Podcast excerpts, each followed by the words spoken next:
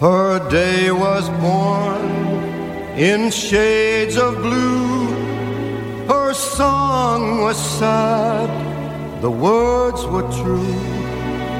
Her morning came too fast, too soon, and died before the afternoon. Poor Lady Day could use some love, some sunshine. Lady Day has too much rain. Poor Lady Day could use some spring, some breezes. Lady Day has too much It's such a lonely face. It's such a cloudy sky. So many shadows in her eyes. So many empty. Dobrý večer, vážení poslucháči. E, Opäť sme tu s reláciou medzi priestorie pondelok 12. decembra. E, Vianoce sa nám blížia, ale dnesná téma nebude príliš e, vianočná. Budeme hovoriť o, o Ukrajine, respektíve o udalostiach, ktoré sa stali počas druhej svetovej vojny a ktoré majú pokračovanie vlastne aj dodnes. Od mikrofónu vás dneska bude sprevádzať Juraj Poláček. So mnou tu bude Mariuš Malinovský. Aj už podľa mena viete, že asi bude to niekto, kto k tomu má čo povedať. Čiže človek polskej národnosti, ale hovorí a rozumie všetkému perfektne.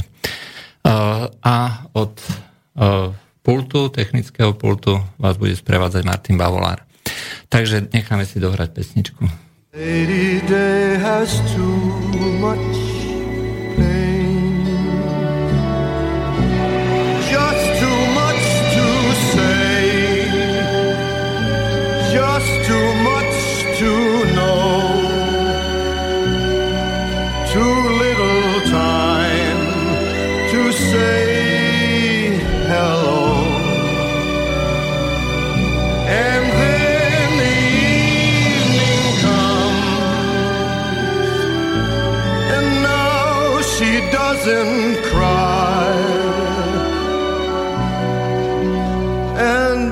too late to say goodbye.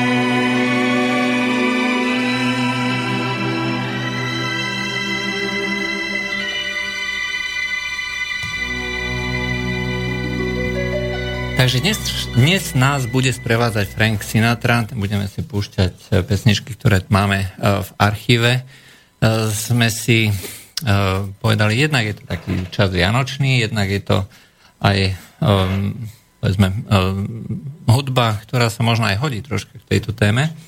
Uh, ale na začiatok, ako vždy, uh, najprv povieme uh, kontaktné údaje. Takže uh, telefón, uh, pokiaľ chcete zavolať do Bratislavského štúdia, tak je to 0944 462 052. A na maili budeme očakávať uh, netrpezlivo vaše otázky studiozavináč slobodnyvysielač.sk Uh, Ja ešte na úvod uh, prezradím o Maríšovi uh, jednu vec. Okrem toho, že hodne číta, hodne píše, ako tieto historické veci, dokonca plánuje vydať knihu, publikáciu. Na... začať preložiť. preložiť. Uh, V každom prípade bude v Slovenčine na túto tému, ako ohľadom Voliny, uh, preložená uh, kniha, ktorá myslím, že zaujme veľkú, veľké množstvo ľudí. Ale pokiaľ sa budete chcieť skutočne ešte niečo opýtať, ja na neho prezradím, že v Polsku je považovaný za jedného z takých predných kritikov islamu. Takže uh, veci uh, ohľadom islamu takisto um, sa možno k tomu dostaneme. A to by som sa tiež ako počas tohto večera rád spýtal na niektoré veci. Uh, pretože jednu vec si tu na, na Slovensku spravil, alebo teda stal sa z neho totiž odborník na jedného nášho konvertovaného moslima Lenča. Už viackrát Jozefa Lenča. Už viackrát ako sledovali nejakého vystúpenia jeho prejavy na obhajobu islamu a vyzerá to tak, že to, čo ľudia tohto typu tvrdia, má skutočne veľmi ďaleko do pravdy, alebo respektíve sa približuje tomu, čo moslimovia hovoria, že povolené klamstvo v záujme obhajobe islamu. Dobre, toto je bolo na úvod. Mariuš, my sme sa teraz pred chvíľočkou bavili o jednej veci, to je aj súčasťou toho uplynulého týždňa. Ukrajina. Hej? Ukrajina to je proste tvoja téma, veľká téma. A e, Ukrajina v minulom týždni e, sa zrejme uzak, no, dohodli e, všetky podmienky na to, aby Ukrajina mohla mať krátkodobé víza aj do nejakých tých 90 dní, hej, čiže budú môcť cestovať. Nie sú to pracovné víza, hej, ale poznáme, ako Ukrajinci pracujú na čierno a podobne. Takže čo si myslíš, čo, aký to bude mať vlastne dopad? Lebo, lebo bude to až od januára. Hej, teraz sa vlastne len pripravili technické podmienky, hej, že sa už všetci dohodli, OK, OK, e, dáme to teda tým Ukrajincom, keď to tak hrozne chcú a, a aký dopad to bude mať? No ja si myslím, že tá situácia bude vyzerať tak, že tá veľká časť Ukrajiny sa presťahuje do Európy. Pokiaľ chceme mať Ukrajinu v Európe, Počkaj, ale to znamená, to znamená, že nás očakáva Majdan, no, to, neonacisti a podobné, to, podobné to veci. Nie, to si, ja si nemyslím, že neonacisti nás očakávajú, ale to si ľudia, na Ukrajine je veľká chudoba. A... Že je veľká chudoba, to asi vieme všetci, ale... No, tí ľudia, ktorí budú môcť a môžu, tak menia krajinu svojho pobytu. Neviem, neviem, aké sú tie podmienky na uh, budú to, budú to v podstate len e, krátkodobé cestovné víza, aj to znamená, že uh, bude môcť vycestovať do Európskej únie bez dokladov. No a ďalšia vec, čo je ako veľmi zaujímavá, uh, myslíš, že to bude mať dopad aj na nejaké migračné toky? Lebo sa uvažuje o tom, že balkánska cesta bude zablokovaná, aj to a, Myslíš, že jak teraz, že... No, lebo, lebo vieme, okrem chudoby je tam ešte jedna krásna vec na tej Ukrajine. Že prechádzajú inžinieri, astronauti a fyzici. Uh, nie len to, ale proste tá neuveriteľná korupcia. Je to, tam za pár šupov ako človek dostane a získa čokoľvek. Aj vrátane falošného pasu. No, ale to sa deje aj teraz. No, áno, určite to bude mať dopad. Ako, ja, ja, by som, ja by som tých Ukrajincov ako, ako takých nedemonizoval, že oni nám tu nejaké Majdany začnú robiť. Tí ľudia dojdú pracovať. Oni budú robiť. Problém je v tom, čo, to, čo z tej Ukrajinou stane. Lebo e, my vlastne spravíme to, čo je dneska e, hrozne kritizované pri tej migrácii, že my vlastne vysávame, doslova vysávame ako Európska únia e, všetky kádre, hej, to znamená životaschopné sily tých eh, krajín, ktoré sú na okolí. Proste kto má peniaze, kto je priebojný, aj tak proste zoberie tých svojich pešvestiek a ide do Európskej únie. Hej, tak jasne, že veľká časť z nich, hej, hlavne z nejakej strednej Afriky a podobne, tak e, nie je nič moc. Ale e, si myslím, že veľká časť e, proste tých vzdelanejších, či už Sirčanov, Iračanov alebo Ukrajincov, tak bude hľadať tu na uplatnenie a nebude chcieť ostať tam. Čiže, čiže to bude obrovský únik mozgov. Z Ukrajiny áno. To je ne. otázka, čo z tej Ukrajiny ostane. No nič. No, to... Nejaký flačík zemi tam ostane. No, niečo tam bude, nie všetci odídu. No, od, odídu, odídu tí, ktorí sú schopní. Hej? A no tam... a vlastenci a ti neschopní ostanú. vlastenci, ale vlastenci to sú práve tí Majdanovci, hajlujúci, oslavujúci uh, Šucheviča. A, no a Banderu, no oni tam ostanú a začnú si tvoriť Ukrajinu svojich snov, ktorú im kedysi Dmitri Doncov popísal, ako má vyzerať. No, čistú Ukrajincu bez cužincov, ak to oni chodí.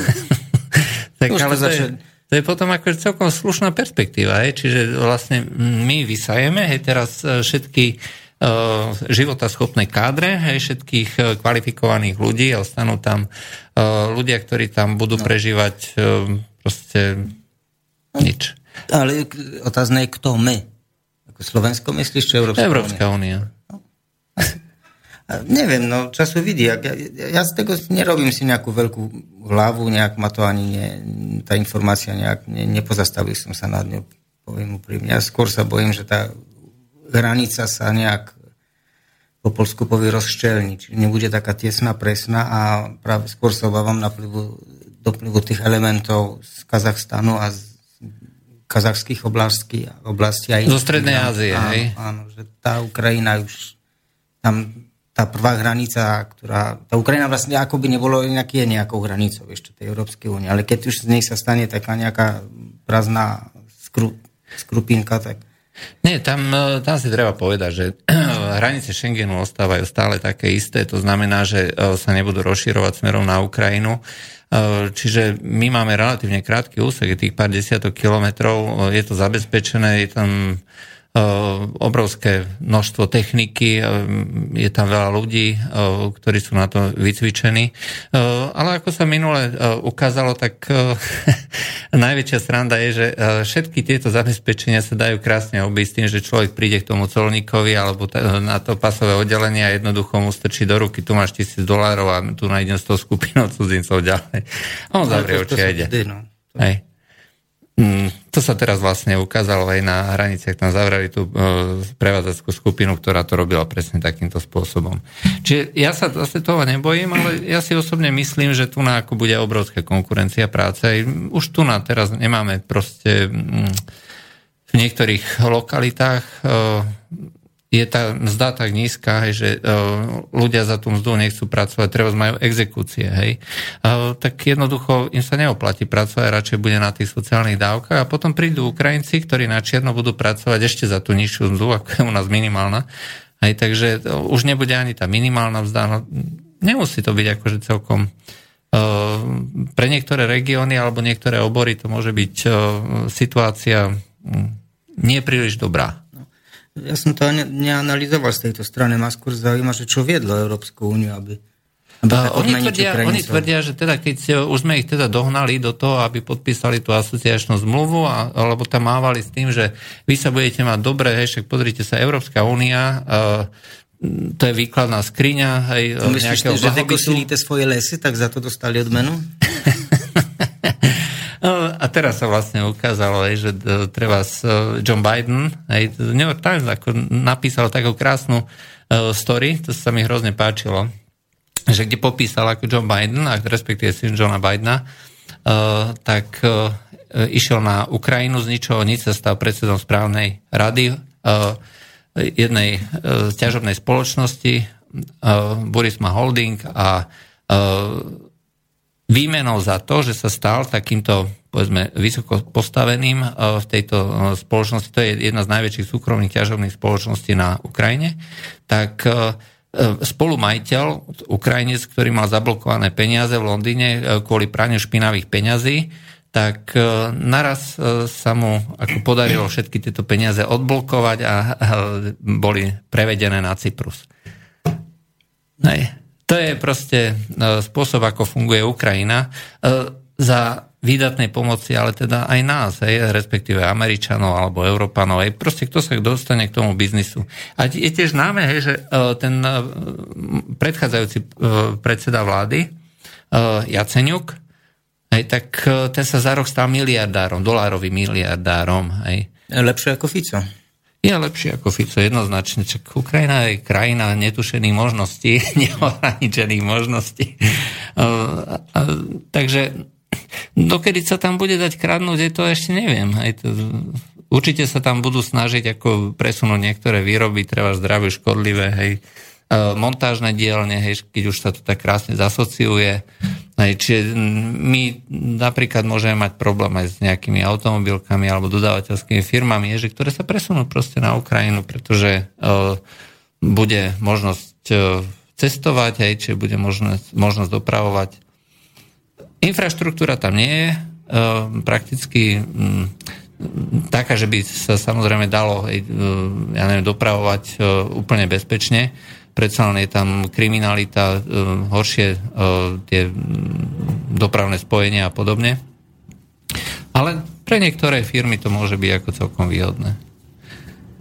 No, uvidíme. No, uh, zaujalo ťa ešte niečo z uplynulého týždňa?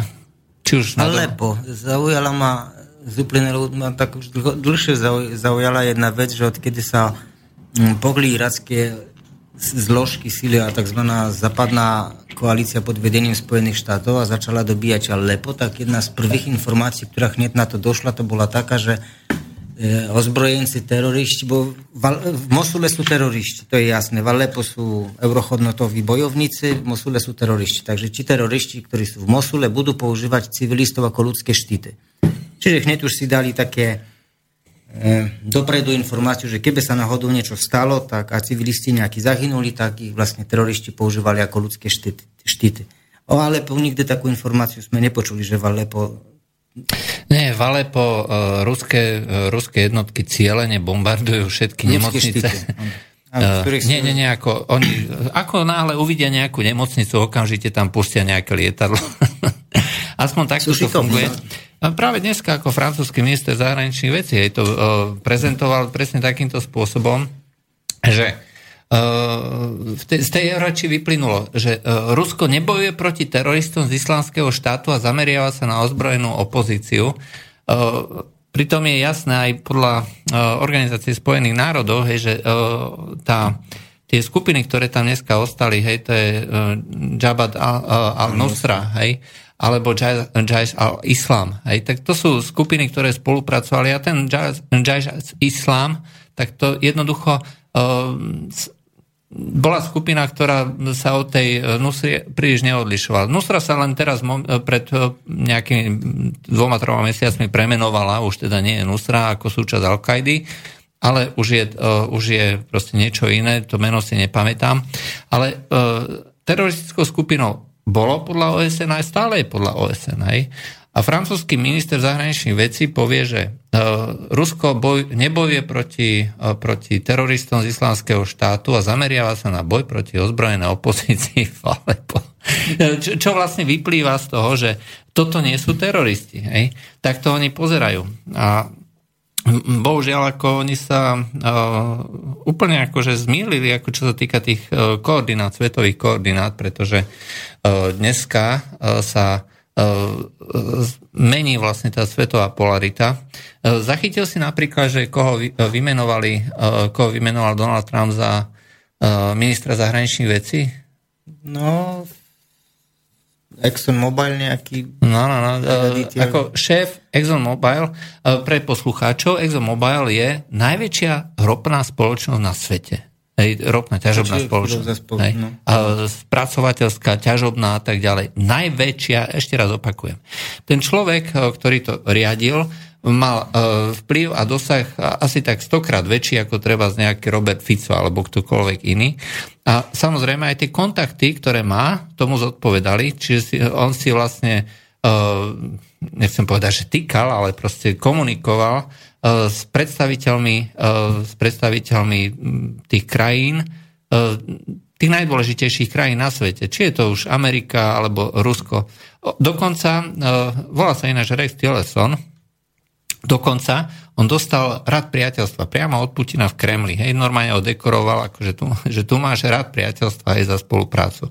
Osobne bol zodpovedný za ťažobné aktivity uh, v tomto uh, regióne, uh, čiže to bol Exxon Neftegas, Hej, spoločnosť Exxon Neftegas a on v podstate bol, uh, túto spoločnosť uh, nejakým spôsobom manažoval a uh, mali obrovský projekt v Antarktide, teda v Arktide s, s týmto zrodnesťom. Hej, za niekoľko desiatok miliard dolárov, z ktorého museli vycúvať kvôli, kvôli sankciám. No, menovanie tohto človeka je nemôže byť dôležitejším signálom Jednoducho Donald Trump chce človeka, ktorý bude mať priame väzby na Kreml. Ktorý ich bude všetkých poznať a ktorý e, si s nimi bude vedieť vychádzať. Aj, čiže chce obnoviť, e, chce obnoviť vlastne kontakty na Kreml. A tým pádom sa ale úplne mení geopolitická situácia. Ne? To znamená, že teraz Európska únia už povedala, že e, aj keď Amerika si zruší sankcie, my sankcie rušiť nebudeme. Hej, to už sa teda zaprisahali. Myslíš si, že je to vôbec reálne, hej, že Amerika zruší sankcie a Európska únia naďalej bude trvať na tom, že sankcie ani za svet nezruší? No, neviem, to je také, také trpazličové vyhlásenie. No, čo my znamenáme bez Ruska a bez Spojených štátov? Čo, čím, čím, čo, čo je tá Európska únia teraz ešte, keď je zaťažená imigračnou krízou? Bojuje sama vlastne de facto o prežitia ja neviem, nepamätám, kto tie sankcie vlastne vyprovokoval. Spojené štáty, či my sme je vyprovokovali? Uh, Spojené štáty dotlačili Spojené Európsku. No. Takto, ono to bolo tak, že uh, Európska únia zavadzala personálne sankcie po Kryme. To znamená, že povedali, tamto je škaredý človek, to, tomu zakážeme vstup, hej, ale bránili sa tomu, aby dávali sektorové sankcie. To znamená, aby uh, dávali sankcie, ktoré by postihovali priamo nejaké firmy alebo ťažobné spoločnosti alebo uh, nejaké banky, finančné ústavy. Čiže e, boli to len personálne sankcie a potom osobne e, Obama spolu s Bidenom aj proste takáto nátlaková diplomácia e, prinútila rôznymi spôsobmi, treba si je známa známa tá kauza BNP Paribas, tej banky, ktorá dostala pokutu od, od Spojených štátov, že obchodovala s Iránom, materská firma, mm. čo nie je podľa amerických zákonov legálne, Hej?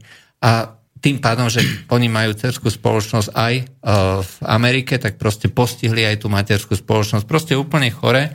A ak sa chcela tá spoločnosť udržať na tom americkom trhu, tak musela uh, buď zaplatiť, alebo sa dohodnúť. Ani neviem, či zaplatili, ale myslím, že ani nie. To bolo ináč kvôli Mistralom. Hej, aby ich prinútili, aby Francúzom, uh, Francúzov prinútili uh, zastaviť ten biznis Mistralom. Takže e, skončilo to tak, že Európska únia jednoducho na nátlak, a treba povedať, že brutálny nátlak Spojených štátov e, zaviedla vlastne tieto sankcie. No a skončilo to teraz tak, že e, zmenila sa politická klíma a naraz Amerika povie, že sankcie už nám nevyhovujú že nám to robí uh, nie, že pr- aj problémy. Hej? Pretože napríklad uh, Rex Tillerman, uh, tak uh, on uh, má veľký balík ako opcie alebo vlastných akcií uh, ExxonMobil a ako náhle vlastne uh, sa dohodne s Rusmi na skončení sankcií a obnovení projektov, treba v Artide, tak tie, tie akcie pôjdu rapidne hore, ale to sú akože desiatky miliónov dolárov. No a aj ďalší, ďalší predstavitelia e, v americkej e, administratíve, ktorí e, majú nejaké väzby alebo kontakty na Rusov, aj tak, ja neviem, je známe, že ten riaditeľ volebnej kampane Page, tak on je investičný bankár a on tiež ako strátil na sankciách veľké množstvo peňazí. Hej, takže teraz je momentálne v Petrohrade a v Moskve a tam dojednáva už vlastne s, s Kremlom nejaké predbežné záležitosti. Vraj pripravuje návštevu Donalda Trumpa v Rusku alebo naopak, hej, že proste stretnutie Donalda Pred Trumpa. Pred Zemanom či po Zemanovi? Uh, takto. Donald Trump už povedal, že s Vladimírom Putinom sa stretne až po inaugurácii, predtým nie. Ale dovtedy bude prijímať ako ďalšie a ďalšie návštevy, čiže či už Zemana, alebo Kisku nepozval, neviem prečo, ináč to je, to je a vie to, myslím, že to, myslím, že to, po, myslím, že to pokašľal. Či, či Trump? Trump, Trump. Mali by sme mu dať sankcie. A, vieš, hovorí, že jak, čo tá Európska únia teraz, tak Európska únia nechcela sankcie a na natlak, na natlak Spojených štátov tie sankcie prijala. Teraz Spojené štáty zmenili politiku voči Rusku a čo má Európska únia? Ona musí trvať na tej svojej blbej politike. No, k čomu sa prizna taká Mogherini alebo Schulz? či Juncker, že zrazu, keď Spojené štáty zmenia vietor, taká Európska únia nevie. Oni musia sa aspoň chvíľu tvariť, že sú nezávislí. No, isté, ale tak eh, na eh, tom, čo oni hovoria, už absolútne nezávisí. Eh, Donald Trump sa napríklad vyjadril ohľadom celej tej ukrajinskej krízy, že mal zlé informácie. Hej. To znamená, že celá tá propaganda, ktorá okolo toho bola nastavená, bola úplne, ale úplne metúca a prijímali sa, informa- teda prijímali sa rozhodnutia na uh, základe informácií, ktoré boli od základu falošné a zlé. Napríklad teraz, neviem, či si zachytil, a to bolo tiež na, ukrajinskej, na ukrajinskom programe alebo na ukrajinskej televízii, tak sa vyjadril jeden bývalý pracovník ministerstva zahraničných vecí, že súčasťou tej dohody, Budapešskej dohody, ktorou sa naši propagandisti oháňajú, že Rusi to porušili, boli jedna garancie všetkých krajín, ale e, ďalšia vec, Ukrajina sa v rámci tejto dohody zaviazala, že bude neutrálna. Že nebude vstupovať do žiadneho e, spolku, paktu, do ničoho. Pokiaľ si dobre pamätáš, tak na Majdane e, hlavnou tézou alebo jednou z hlavných hesiel bolo, že všetky zväzky s Rusmi pretrhnúť a okamžite vstúpiť do NATO. Hej. To proste no. oni neustále hovorili. Takže tá budapeská dohoda, ktorá svojím spôsobom garantovala tú územnú celistvosť Ukrajiny a zároveň vlastne boli garantami členovia Bezpečnostnej rady, či je Anglicko, Francúzsko, Rusko, Amerika Čína, tak od Ukrajiny vyžadovala jednu veľmi podstatnú vec, aby bola neutrálna. A túto neutralitu oni jednoducho od roku 2004 e, neustále akože e, porušovali a e, neustále sa tlačili smerom na západ. Rusi ich varovali. Čiže toto ako nie je dobré. Oni okrem toho sa neskôr zaviazali, neviem či vie, že Kravčuk podpísal, ten prezident Kravčuk podpísal s Rusmi dohodu o spolupráci priateľstve, kde takisto bola súčasťou, podstatnou súčasťou tejto dohody podmienka, že, že Ukrajina sa bude voči Rusku správať minimálne neutrálne, hej, ak už teda nie priateľsky. A túto dohodu, na rozdiel od Budapeštskej deklarácie, tak túto ratifikovali obidva parlamenty, aj ruský, aj ukrajinský.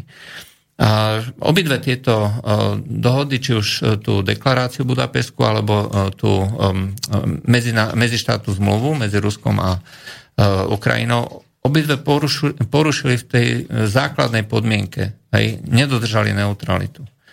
Uh, National Interest, uh, to je proste taký klebetník. Ale, ale oni ešte no? nawet nestichli nedodržať tú neutralitu. Oni len spravili si Majdan. Oni zrušili demokraticky zvoleného prezidenta. Dokonca protiústavne. Protiústavne. No zrušili, ako spravili si malú, malú revolúciu, ale ešte nestihli porušiť tú dohodu o neutralite. Uh, no, nestihli, ako nestihli. Ono v princípe, uh, ten predchádzajúci prezident Janukovič, on už pracoval na tom, ale potichučky, hej. Preto ho napríklad aj Rusi uh, nemajú radi a uh, Putin sa s ním absolútne ne, nestretáva. Ale zachránili ho.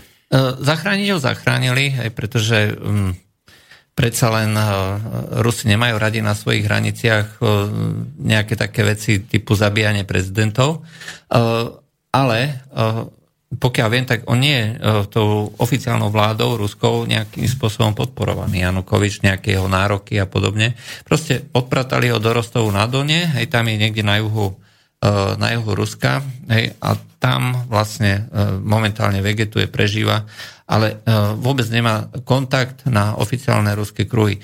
Pretože e, treba povedať, že za Janukoviča sa chystali, reálne sa chystali kroky, e, ktoré by nejakým spôsobom v konečnom dôsledku viedli k tomu, že v Sevastopole alebo respektíve na Kryme by sa vytvorila americká námorná základňa. No to som o tom počul. No to, to bolo veľmi nezodpovedné z ich strany. Keď si niekto povie, že je to ruské zvrchované územie, takže znači, ukrajinské zvrchované územie Sevastopol, Krym, že si Krym, Ukrajinci môžu robiť tam, čo chcú, ale musia rešpektovať to, že hraničia s takou veľmocou, ako je Rusko. No, ono, uh... A pustiť tam americkú základňu. No skúsme spraviť ruskú základňu niekde v Mexiku. No, uh... na Kube. No, to reakcia by bola podobná. Nie, v Pearl Harbor. Alebo v Pearl Harbor, no. No však tam by sa hodila, hej, tam už je infraštruktúra vybudovaná.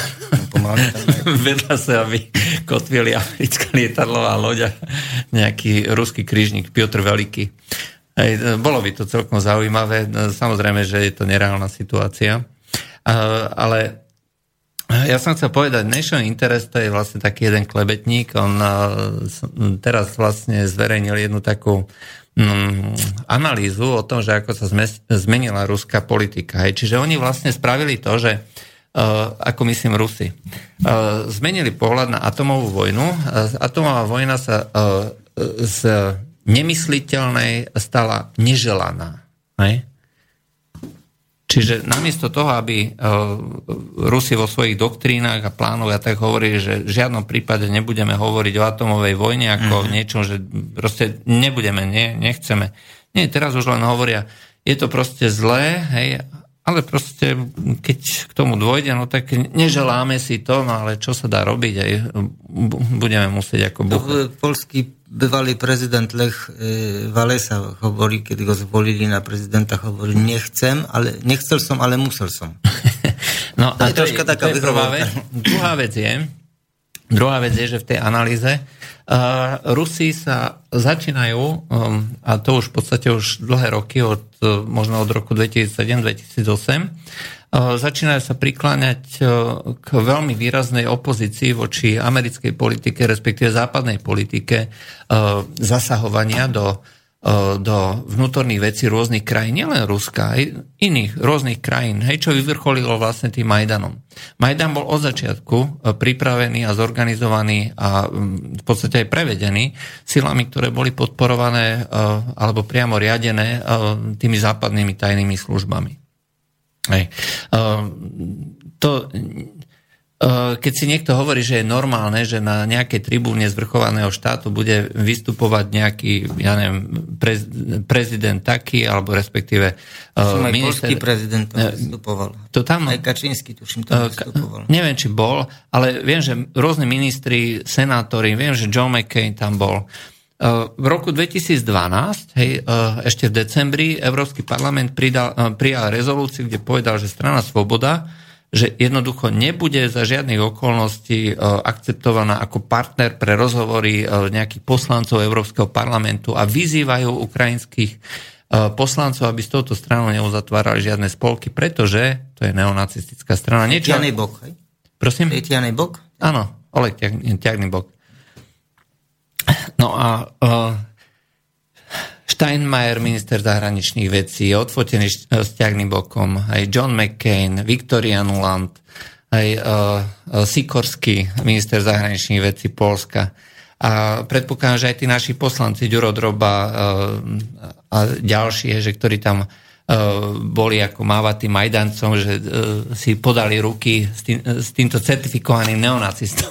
No, no Ukrajinci majú obrovské šťastie, že hraničia s Ruskom a keď sa tak eh, jasne, jasne vyprofilovali proti Rusky, tak prakticky majú imunitu. imunitu. Ano, už vôbec nevadí imunitu. terorista, nevadí, si náš terorista, ale si protiruský terorista, si dobrý terorista. Áno, to teraz, teraz sa hovorí, dobrý, že, že oni vracajú, to sú ich dejiny a musíme si ich to váži, vážiť. Aha.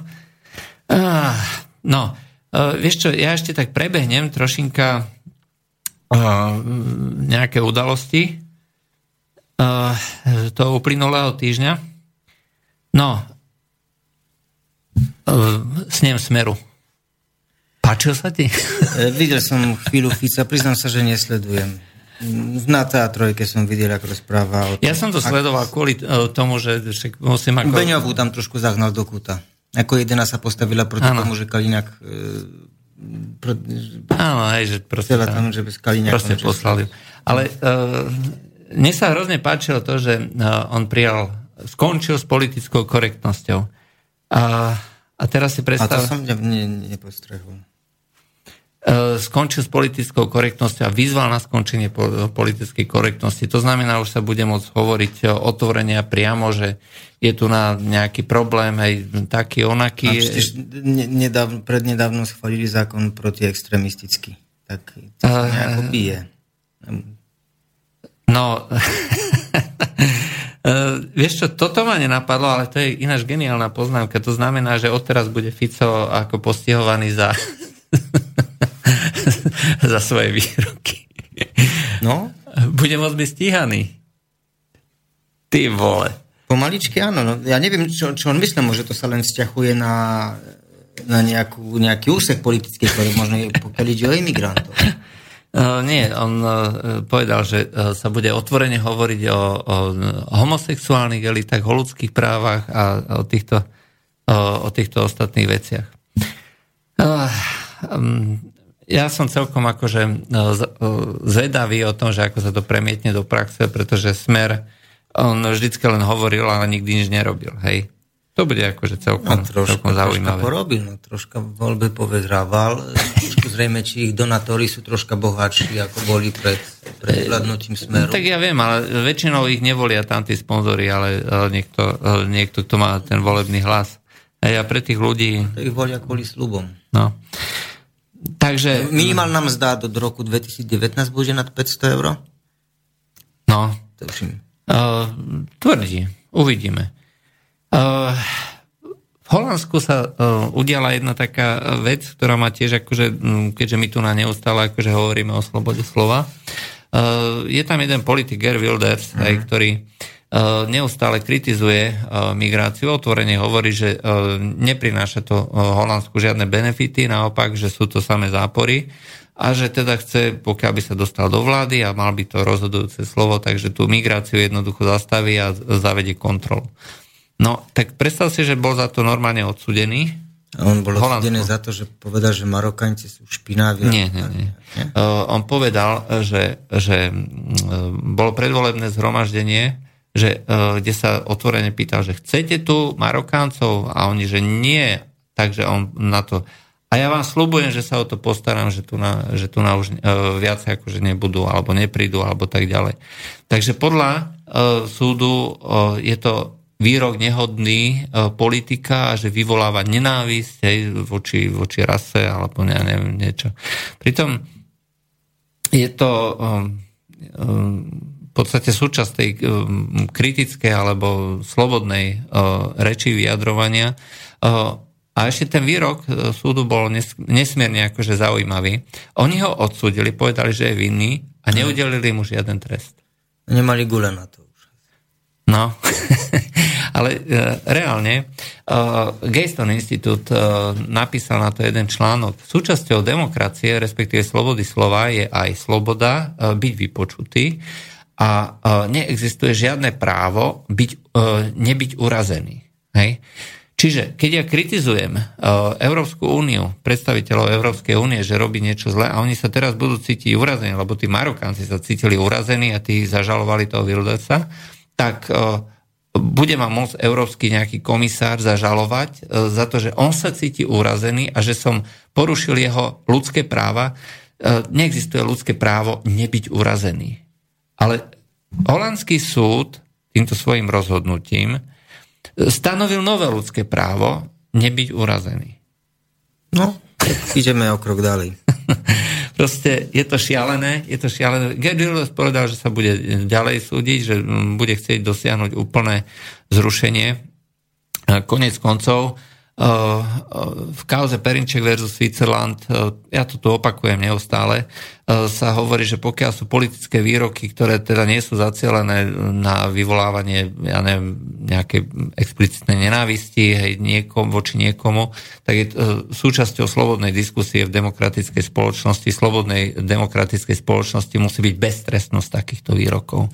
A mm, to bolo vlastne teraz pred rokom vlastne definitívne stanovisko toho súdu, Eh, kde bolo povedané, že hoci to bol výrok, ktorý eh, bol hm, podľa eh, švajčiarských zákonov trestný, hej, to je jedno aký, tak vzhľadom na slobodu slova a nešlo o vyvolávanie nenávisti voči niekomu, tak povedali, že toto má právo na vyslovenie, má právo byť vypočutý a tým pádom má právo ako tieto, e, tieto svoje, e, to bol jeden turecký politik, respektíve nejaký podnikateľ, tak má právo tieto výroky ďalej hovoriť a šíriť. Keď sa to dostane ďalej na Európsky súd pre ľudské práva, tak samozrejme bude musieť tomu zaujať stanovisko a myslím, že on to potiahne potom. Hej. Lebo to, je, to bude ďalší, ďalší precedens a už sa nebudú môcť oháňať e, títo jednotliví politici, respektíve súdy, že um, tu nás sa niekto cíti urazený. Lebo vieš, to je aj niečím, uh, to je aj s moslimami. Hej? Oni sa neustále cítia niečím urazení a chcú, aby sa zakázalo to, aby sa zakázalo tamto, aby sa urobil taký alebo onaký príkaz lebo oni sa cítia urazení. Mali sme sa baviť o volení a bavíme sa, začali sme teraz o muslimov. O muslimov. A vieš čo, no, s tými, ešte s tými muslimami, tak či poviem, tuším v Nemecku EC Perdogan sa súdi s nejakým karikaturistom alebo s niekým, alebo chce sa súdiť. Uh, je taká nejaká vieš čo, to ani neviem, ako, alebo vieš, že to bola kauza, tá zakapala nejakým spôsobom a tak. No, eh, ešte aby sme prebehli nejaké tie aktuality. Eh, vieš o tom, že pred nejakým 16. novembra, k 17. novembru, k tomu výročiu, sa denník N a týždeň spojili. Hej, tieto, dva, tieto dve médiá no, hej, proste vyhlásili, že vytvárame spoločný obsah. Hej. Budeme si vymieňať, vymieňať akože... Nie, je, je, niekto z nich kape a druhý musí ho podržať. Asi takto vec. To je jedno. Dôležité ale je, že teraz majiteľ, spolumajiteľ denníka N, Anto Zajac, hej, jeden z majiteľov firmy ESET, medzinárodnej firmy dneska už, ktorá väčšinou akože podniká v zahraničí, alebo väčšinu zisku tvorí zahraničí, tak e, sponzoruje vznik e, novej strany Progresívne Slovensko. Čo vlastne znamená, že denník N, ktorý financuje vlastne e, tento človek, dal 1,4 milióna, 1,4 milióna na rozbeh toho denníka to je hlasná truba vlastne. Aj, e, tak sa, e, vlastne tieto dva denníky stávajú politickými, e, stávajú politickými hlasnými trúbami. Jeden denník, druhý týždenník. Takže pokiaľ niekto bude hovoriť, že toto je objektívny, seriózny denník, ako seriózny môže byť, ale potom nech nehovoria nič o objektivite. Uh, takže toto by bolo, uh, o tom Donaldovi Trumpovi sme už uh, hovorili. Ešte ma zaujala jedna vec, e, strana Ezra... Správ je tam strašne veľa v tom mobile, tak všetky chceš prejsť? E, to, to je len pár. E, ešte ma, ešte ma zaujala... Mm, naši poslanci nezobrali na vedomie, na vedomie správu, správu ombudsmanky Dubovcovej, ktorá protestuje proti tomu, že sú porušované ľudské práva väzňov. Hej? Len aby sme vedeli. Mm. Ľudské práva Slovákov, to znamená majority, túto ombudsmanku nezaujímajú. Hej. Uh, viem, že Oskar Dobrovodský chcel, aby riešila jeho problém, hej, nezáujem. Hej. Proste nie je súčasťou uh, tej uh, ochraňovanej minority, je súčasťou majority, to znamená, že má právo byť prenasledovaný. Ani k tomu nemôže pomôcť. A, a ešte, ešte jednu vec, že dala ako ombudsmanka, alebo ten úrad ombudsmanky odmenil zo pár ľudí aj za ochranu ľudských práv. A teraz dobre počúvaj odmenila Michala Hvoreckého, publicistu. Za čo? No za to, že nenávidí Slovensko. Hej, takže... No on, on tuším povedal, že pojem slovenský národ, či pojem Slovak mu nič nehovorí. No, tomu sa hovorí cudzým slovom ojkofóbia, nenávisť vlastnému národu. Hej. Ale to, on tiež to, tak, tak zaujímavo po, povedal, bo že on nenav- neviem, či hovorí, že nenavidí, ale veľmi rád cestuje preč zo Slovenska, túla sa po svete, tak voľne to citujem, ale vždy sa tu vráti. On sa vráti. On, on, on zabudol na to, že aby to Slovensko existovalo, tak niekto musel to Slovensko vybojovať, zabíjať ľudí, mrzačiť ľudí, byť mrzačené, byť zabíjane, že musel trpieť, aby, to, aby on mohol to Slovensko teraz kvázi ako nie nenávidieť, ale pohrdať ním, odcestovať, ale vždy sa sem rád vráti. Tak isté, má tu, má tu nejaký domov, rodinu a tak ďalej, no. ale Slovensko ako... E, no pojem to, Slovak mu nič nehovorí. No, presne. A zároveň, ale sa tu rád vráti. A vieš ešte, koho vyznamenal, uh, teda ombudsmanka vyznamenala Michala Kaščáka, organizátora uh, tej pohody. Pohoda. Mm, uh, za minaret. Uh, za minaret. Len zase pripomínam, podľa E, výroku Európskeho súdu pre ľudské práva súčasťou islamu, teda takto, e, islamské právo šaria je v rozpore s Európskym dohovorom o ľudských právach. Hej, to znamená je nezlučiteľné. A e, ktokoľvek, kto sa aktívne stará o presadzovanie islamského práva šaria, porušuje Európsky dohovor o ľudských právach a tým pádom štát má právo zasiahnuť a rozpustiť takúto organizáciu alebo pôsobiť e, e, svojimi mocenskými prostriedkami proti takejto organizácii. Michal Kaščák svojim minaretom, propagáciou islamu, kde základom je islamské správo šaria, pôsobí aktívne proti ľudským právam, proti presadzovaniu ľudských práv a za túto jeho činnosť ho vyznamenala mhm. ombudsmanka, ktorá je platená alebo je zvolená na to, aby presadzovala ľudské práva. Ja keď som to čítal, ja som neveril vlastným učiam. No, ona, ona ne, znači, najskôr by som chcel povedať, že základom islamu nie je šária, ale islam bez šárie nevie existovať. Tých 5 pilárov islamu tam nie je šária. šária. Nie, nie, ako to je, to je pravda, len e, islam ako... Uh, islam, to bez šárie nemôže byť islam. Takto, islam ako náboženstvo uh, je len časť uh, toho jedného celého pojmu, lebo to je balík, hej? to je neoddeliteľný balík. Áno. Hej. E, to znamená, že e, nedá sa hovoriť o nejakom čistom náboženstve. Islam e, má svoju náboženskú a politickú časť. Politická časť to je vlastne šaria, presadzovanie islamu tou legislatívnou cestou a zabezpečovanie nadvlády islamu. No, no Preto... sa, to problém je v tom, že my sa na tom stále, na, no my, my už nie, my dvaja, ľudia sa pozerajú na islam ako na náboženstvo. Problém, že to je celý komplexný politický systém a neviem, tuším, článku 16 alebo nejak tak e, slovenskej základnej ústavy je garantovaná sloboda vieroveznania. A islám to slobodu vieroveznania, ako vieš, porušuje. Lebo odstúpenie od islamu malo by byť trestané smrťou. Žena mala by byť zavretá a nutená, až si to rozmyslí, keby odstúpila od islamu a muž mal by byť trestaný hrdielným trestom. Od toho sú nejaké odstupky, bo pokiaľ ten muž nebrojí proti islamu, no, tak možno mu to odpustiť má to, má to akože takú nejakú postupnosť, aj nie je to zase automatické, že ale, človek odstúpi od islamu a okamžite bude zabitý. Uh, ale isla, uh, moslimovia ale to ten nemajú... prvok tam je, ten prvok tam je, takže, takže nechápem, prečo... No pani ombudsmanka dokazuje tým, že o islame nevie veľa. Uh, nevie absolútne Nevie ani nič. Kaščak o tom veľa, bo ani nevie, ako budú na seba šije. Kaščak nevie, že keby tu tých islam moslimov bolo viac, tak ten festival mu prestane existovať, bo sa mu začne diať to, čo sa dialo vo Švedsku, že tie dievčatá pomaly nebudú môcť niekde ísť do nejakého tmavého kúta, lebo tam pár pánov môže im zrobiť, spraviť zle. To sa stalo na švedských uh, festivaloch. Editor, editor Brajbartu, uh, Milo Jan, Janopoulos, uh, on povedal, že uh, on je gay. Hej? On povedal, že má hrôzu z islamu, pretože uh, pozná islam. Hej? On vie, čo ten islám je a že, podľa, e, že keď je, e, keď, keďže on je e, tak, ako je orientovaný, tak vie, čo ho čaká, aj, keď vlastne by tu nás zavládol islám. Uh, takže uh, čo ešte by sme povedali? Ja v Bratislave, uh, ty tu bývaš, ja tu bývam, Uh, dneska už auto sa dá kúpiť za pár uh, 100 eur, nejaké ojazdené auto, hej, takže mladý človek si kúpi auto.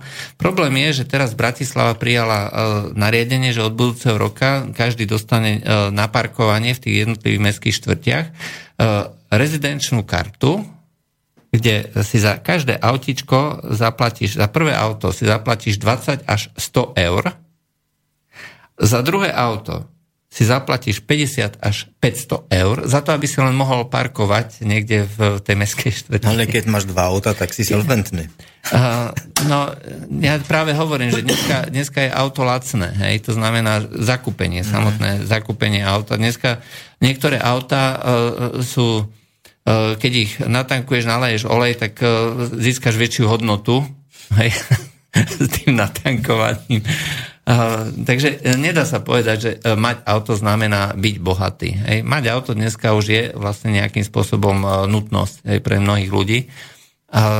ale ako si sa nám to predražuje? No, uvidíme, ako to bude ďalej. To som ináč celkom Ale to nie je problém v Bratislave, v Košicach. Tuším, Aj v Košici, všade. všade v Prahe. No, ľudia si budú asi musieť zvyknúť, že predsa len akože dve auta, to je veľký luxus a jedno auto na rodinu stačí. a bude sa možno chodiť motorkami, bicyklami a tak ďalej. Budú prepisovať to na cudzích ľudí. No? Uh, áno, aj tak sa dá. No, uh, to by asi bolo z tých nejakých základných uh, správ všetko. Dáme si jednu pesničku, uh, pusti nejakého Sinatru. Máš tam New York? Aj New York. Yesterday.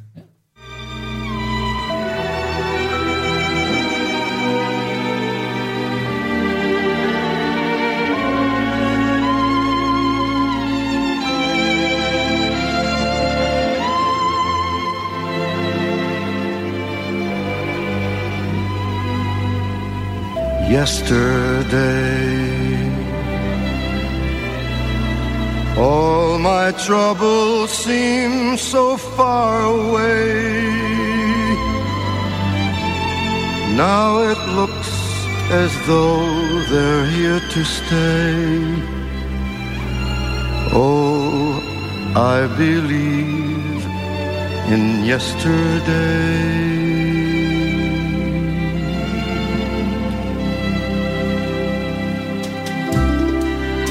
Suddenly, I'm not half the man I used to be. There's a shadow hanging over me. Oh, yesterday came suddenly.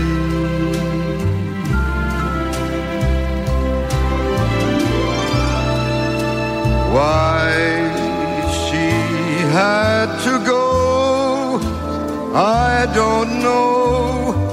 She wouldn't say. I said something wrong. Now I long for yesterday. Yesterday. Love was such an easy game to play. Now I need a place to hide away. Oh, I believe in yesterday.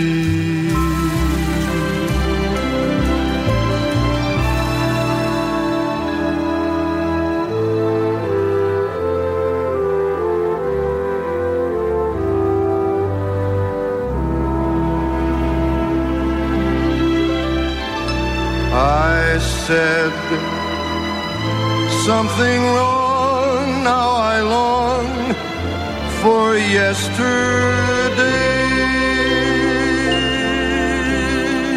Yesterday. Love was such an easy game to play. Now I need a place to hide away. I believe in yesterday.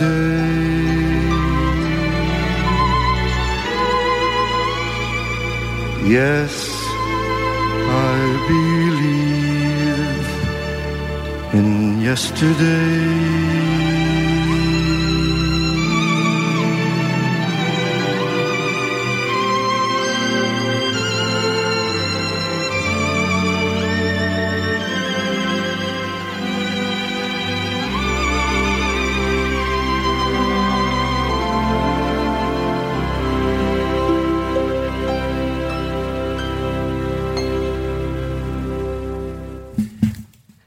Takže sme tu opäť po prestávke. Uh, Už nám prišli prvé otázky. Uh, Začneme teda uh, hneď tými otázkami. Tak najskôr, aký je rozdiel medzi katinským masakrom alebo a volinským, respektíve genocidou aj, alebo povedz stručne rozdiel. No, Kat- Katínsky masáker to, bol, to bola politická vražda predovšetkým. E, niektorí historici hovoria, že malo to prvky genocidy. V Katínskom masakri bolo zabitých 15 až 20 tisíc polskej inteligencie. Čiže tých, ktorí bez Stalinovi prekažali zaviesť to, čo, spraviť s Polskom to, čo plánoval spraviť. Čiže to boli dôstojníci, úradníci, elita národa. Takže on vyvraždil istú triedu. To bol triedny boj. Bol to bola to politická vražda. Volín, to bola etnická čistka. Či tam sa išlo vyslovene podľa národnosti? Aj? Áno, v Katínskom masakri zabíjali dospelí ľudia, dospelých ľudí, e, jednotky NKVD, čiže ozbrojené jednotky, silové jednotky, bolševické, vraždili zajadcov, dospelých ľudí. Vo Volínskom masakri no, civilná ľudnosť vraždila civilnosť svojich susedov. Ne. Čiže dedina vraždila dedinu. To je ten rozdiel. Tomu sa dostaneme. Dobre, ešte je tu na jedna otázka. Poslúchať sa pýta, že volinský masaker sa dal chápať ako odveta alebo revanš Ukrajincov žijúcich na tom danom území. Hej, to bol vlastne Volíň, Ivanov... No, Malopolska, Halíč. Halíč proste tieto tieto územia. Tvrdíš teda, že tu na boli, bol, boli nejaké násilnosti, respektíve sa diali aj zo strany Poliakov, ako hovorí nejaké masakre alebo niečo no, tak podobné. Treba posluchačovi odpísať, nech povie, aké masakre sa tam diali. Lebo tie prvé čistky ukrajinské diali sa už v 1917 roku. To Poliaci nestichli tam ešte nič spraviť. 1917 roku už Kornel Makušinsky písal o tom, ak, ak ukrajinský chlo, chlap, hm, sedliak išiel do, za polským lekárom, prosil ho do rodiacej, aby, aby odrodil nejaký porod, ten polský lekár zobral svoju dceru, išli niekde do dedinskej, do ukrajinskej dediny, ten lekár tam odrodil tú babu a následne toho, toho lekára spolu s tou dcerou zabili. On opísal to takú peknú vetu, že že dúfa, že príde čas, kedy ten opity v nenavisti, a to budem citovať z hlavy Sedliak, ktorý rezal pilou svojho suseda, znasilňoval deti, prezre na oči a zistí, čo správal. A to hovorím o roku 1917. Takže o akých masakroch tu rozpravíme? Dobre, to znamená, že um, tá nenávisť E, tu na bola e, zažitá, hej, že proste oni sa medzi sebou rezali, alebo to náhle vzniklo nejaké národné povedomie Ukrajincov a začali rezať Poliakov, alebo e, v čo, z čoho no, to vlastne vyplýva? v 1917 roku to možno povedať, že trošku to bolo z popudu z popudu bolševických revolucionárov, ktorí chceli ten... No, v Ukrajine, na Ukrajine to bolo tak. My, Poliaci boli láchy, lách, čiže vzpriamený človek, lách. To bol väčšinou učiteľ, nie, to, to bola inteligencia. Žili v nejakých kolóniách, žili v mestách, e, tvorili, dalo by, na tom, na tom, na tom teritorium tvorili elitu. No. Bolo ich menej, bolo ich 10 či 15% ale to, to, to boli viac vzdelaní ľudia. Či Ukrajinci boli ubožní? No, viem, že šlachta tam bola, hej, že no, boli tam niekoľko storočné, storočné korene, celé, celé rody, šlachtické rody, ktoré tam mali akože veľké množstvo polí, majetku a tak ďalej, no, hej, ako Poliakov. Ako, treba povedať, že Poliaci to troška kolonizovali. To bola zem, zemničí a tam, sem tam bolo nejaké sídlisko, usadlisko a Poliaci, keď, keď to patrilo polskej korone, tak E, polskí králi za odmenu nejakým vyslúženým vojakom, šlachticom, nadávali tam nejaké majetky a oni tam sa usadzovali a žili. A žili pomerne v miery s, tým, s týmito ľuďmi. Po prvej svetovej válke dá sa povedať, že Norman Davis píše, že tá zem, to bola zemničia. Ona patrila tým sedliakom, ktorí tam boli. A teraz hovorí sa, že Pišucký tam vošiel prvý, alebo či bolševici vošli prvý. Každý by to spravil. Bolševici boli šikovnejší. Najskôr, najskôr tam vznikla, tuším, Ukrajinci bojovali proti, proti, založili si nejakú svoju republiku ľudovú, bojovali proti, proti bolševikom, boli nejakí sičoví strelci, ale či keď zistili, že bolševikové preváha, tak utekli. Ale to, tie politické veci možno nie sú dôležité. Ten sedliak, jemu to obdobie vychovovalo, lebo on v, on v období revolúcii nemal pána, v období prvej svetovej války a revolúcie on nemal pána. Jemu nevládol ani žiaden polský šlachtic, ani nevládol mu žiaden, nikto mu nevládol. A to bol stav, ktorý on si, a on si mohol robiť, čo chcel a silnejšie vyhrával. A k tomu, a, a všetky tie osamotené polské dvory, ktoré stali, tá polská šlachta po prvej svetovej válke, ktorá odmietala sa odsťahovať, bola, bol, boli postupne likvidované a vybíjane. A či to bola nenávisť? No to, to, myslím, že to bolo z popudu aj troška bolševických e, činiteľov stavané, lebo on, tá revolúcia Leninovská stávala sa na tom, že by ten hnev ľudu, tego chudobného ľudu obratiť voči tým, ktorí, ktorí niečo majú. Takže dalo by sa povedať, že aj tak, že, že tam bola tá príčina. Ale tá nenávisť nejaká nebola nejaká. Tá nenávisť objavila sa až potom.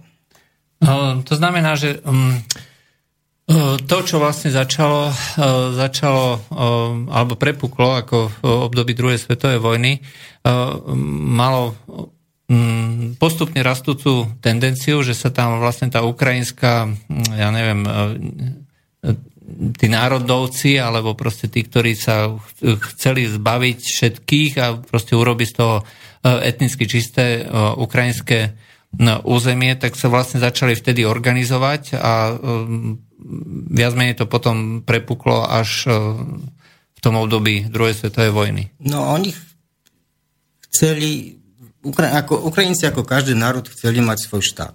Nezávislý štát. Ne, nezadarilo sa im to. Z Petlúrov Piłsudský dosadil do Kieva v 1920 roku Petlúru. Petlúra bol neschopný, ne, ne, ne, ne, nevedeli udržať tú vládu, bolševici ho nejako zmietli a, a to, to je normálne, že Ukrajinci chceli, chceli si vytvoriť eh, nejakú svoju štruktúru štátnu.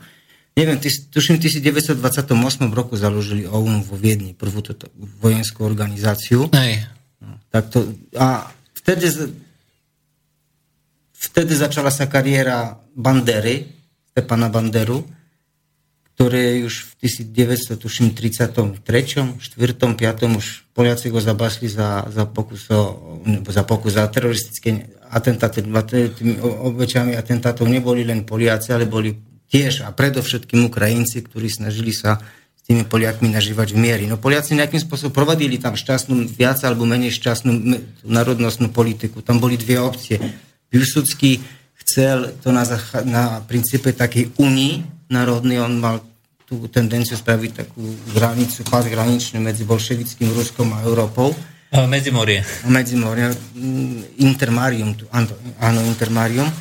Roman Dmovský a jeho národná demokracia chcela nasilne tých Ukrajincov asimilovať. A podľa toho, kto vládol, tak sa tie e, trendy striedali, ale nie, ako ja nie som si vedomý, aby Poliaci pachali nejakú genocidu alebo nejaké masové vraždy, alebo likvidovali celé dediny. Ako možno sa niečo stalo, nejaký incidentálny prípad. Viem o takých prípadoch, že e, hovorilo sa o ukrajinských dievčatách tzv. tulipány, lebo keď, keď stalo sa niečo zlé, nejaký atentát na nejakého polského úradníka a vpadla tam nejaká jednotka polska, neviem, ktorá to bol taký prípad, tak za trest, neviem, či boli tam tresty smrti, ale dievčatá vešali nohami hore a tie sukne, ktoré im padali dole a volali to tak tulipáne. Boli také kruté prípady, ale nemôžno hovoriť o etnickej čistke. Uh, to znamená... Aspoň ja o tom neviem, aby tam bola nejaká etnická čistka. Uh, čiže nikde, nikde, sa to, ten nikde sa to národ uh, v nejakých historických uh, knihách alebo nejakých, nejaké literatúre neovádza. Hej, to znamená, že um, lebo ten pilsudského režim, on nebol príliš demokratický, to tiež treba povedať. Ale vo, voči Ukrajincom mu veľmi schovýval. Ako bol najschovývavejší, ako sa dalo. Ten Pilsudský. On s tými Ukrajincami, on vedel, že Ukrajincov potrebuje, oni sú hranicou medzi Polskom a bolševickým Ruskom ale chceli, chceli s nimi žiť na zásade únii. Nejaký také národné. Tam boli tie dve opcie. Uh, OK. Uh, to znamená, že uh, tam sa začal organizovať uh, na báze ON aj nejaký odpor, aj, čiže tí ľudia si vytvárali nejaký, nejaké štruktúry, výcvik. Tam takisto aj začala kariéra Romana Šucheviča. Hej, pri, v týchto počiatočných, e, počiatočných štruktúrach. No a, uh, Aj na Slovensku pred druhou svetovou válkou tu pobehali nejakí Ukrajiny. Najskôr vo Viedni sa cvičili, potom na Slovensku cvičili, potom s, ne, s Nemcami a so slovenskou armádou vošli do Polska, ale Nemci ich držali v úzadi stále. Uh-huh. Potom im dali strážiť hranicu vtedy už Nemecko-Ruskou. Tí Ukrajinci už boli dosť sklamaní, lebo oni chceli vlastne bojovať a potom ich rozpustili. Ale no. pobehovali to i nejaké jednotky. No, takže uh, oni chceli v podstate bojovať aj uh, samotní Ukrajinci ako ukrajinskí nacionalisti chceli bojovať uh, proti uh, bolševikom, hej, takže vytvorili sa aj tie nejaké uh, divízie SS hej, na tejto bázi. No, ale tie neboli, pokiaľ viem, zapojené potom do tých uh, neskôrších masakier. Uh, ja by som spomenul ešte, uh, keď sa už dostaneme uh, k tej druhej svetovej vojne, keď začali uh, Nemci postupovať, uh, tak uh, tam eh, hneď, eh, aspoň čo viem, tak eh, ukrajinskí nacionalisti si mysleli, teda, že s postupom Hitlera budú mať teda možnosť si založiť ten ukrajinský štát, ale samozrejme to nebola, nebola vlastne idea Hitlera, hej, čiže on neplánoval niečo také, že nejaký slovanský štát. Aj pre nich neboli tí ukrajinskí, pre Nemcov neboli ukrajinskí nacionalisti rovnocenní partnery, keď to tak poviem. Keď došli do Kieva, tam vlastne, to ešte nebol volinský masaker, to znamená masaker Poliakov, ale tam došlo k masakru týchto bolševikov, teda židov, ale aj troška bolševikov. Tam zhromaždili kompletne všetky... Iba BR, áno, 30 tisíc ľudí. Nie.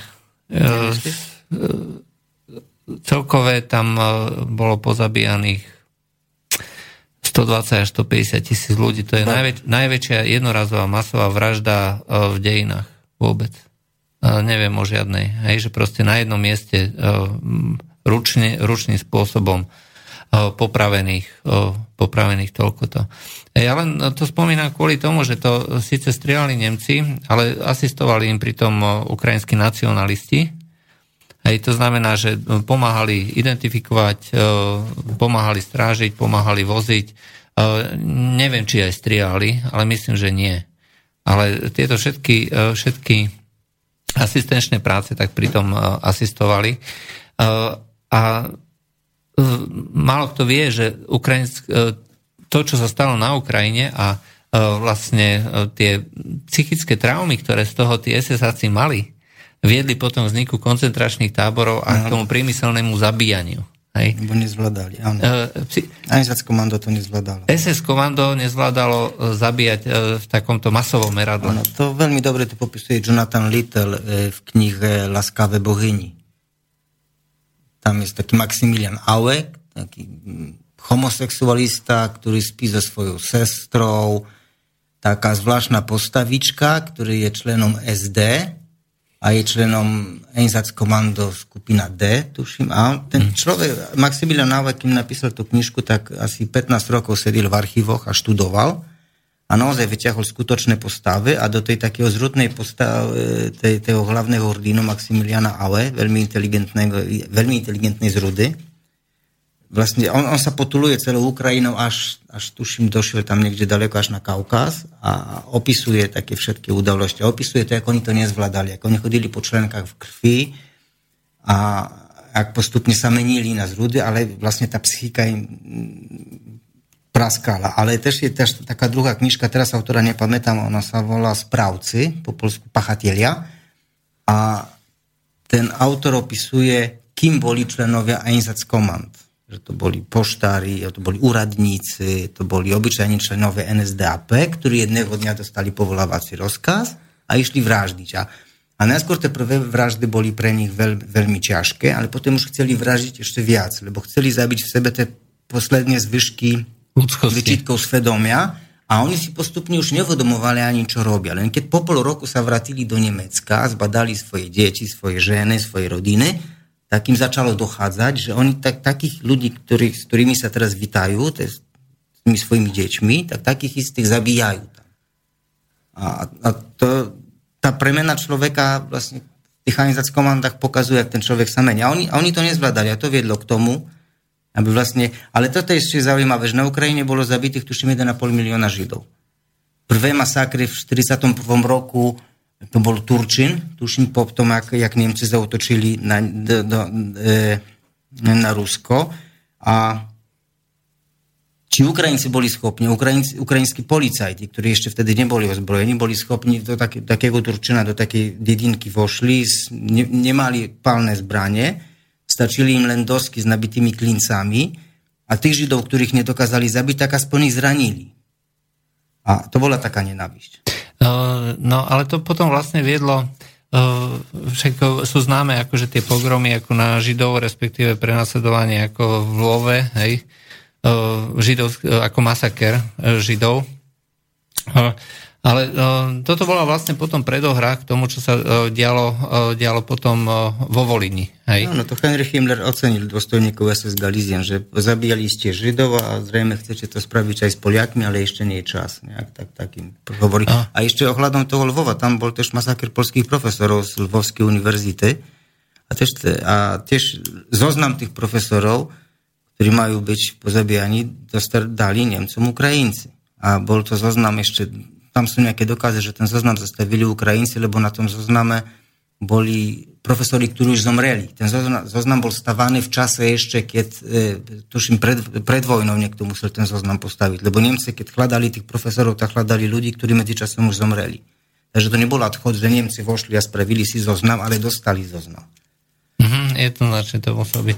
Čiže oni vlastne mali vytipované, že koho pozabíjajú, alebo koho nejakým spôsobom zneškodia.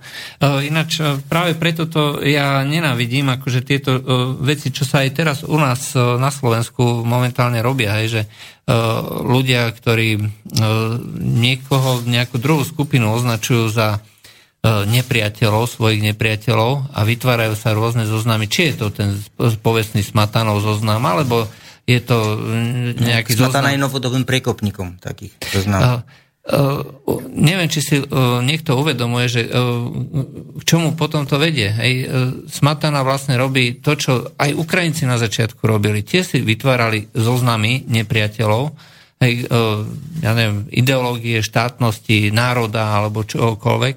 Ale aj z druhej strany sa robia. Hej, z druhej strany sa tiež vytvárajú E, rôzne, rôzne zoznamy aj nepriateľov slovenského národa, kde samozrejme je uvedený aj taký ako Smatana a podobne. No to je šielené. Hej. Na Ukrajine to predsa začínalo práve takýmito zoznamami. Hej. A potom neskôr, ako sa podľa nich vraždilo. Hej. Takže e, to je formalizovaná nenávisť, ja, to, ja tomu hovorím. No to sa objavuje vtedy, keď nejaká strana začína presadzovať nejakú ideológiu. A myslím, že tuto nechcem byť nespravodlivý, ale sa mi zdá, že smatana stojí na tej strane, že, alebo povedzme ľudia prezentujúci ten názor ako smatana začali. Objavila sa skupina ľudí, ktorá má väčšiu pravdu ako zvyšok Slovenska a začala nasilne tú pravdu vtlačať. Ja tak to berem. To je ten neomarxizmus, to je ten multikulturalizmus, to no, sú také ono, všelijaké...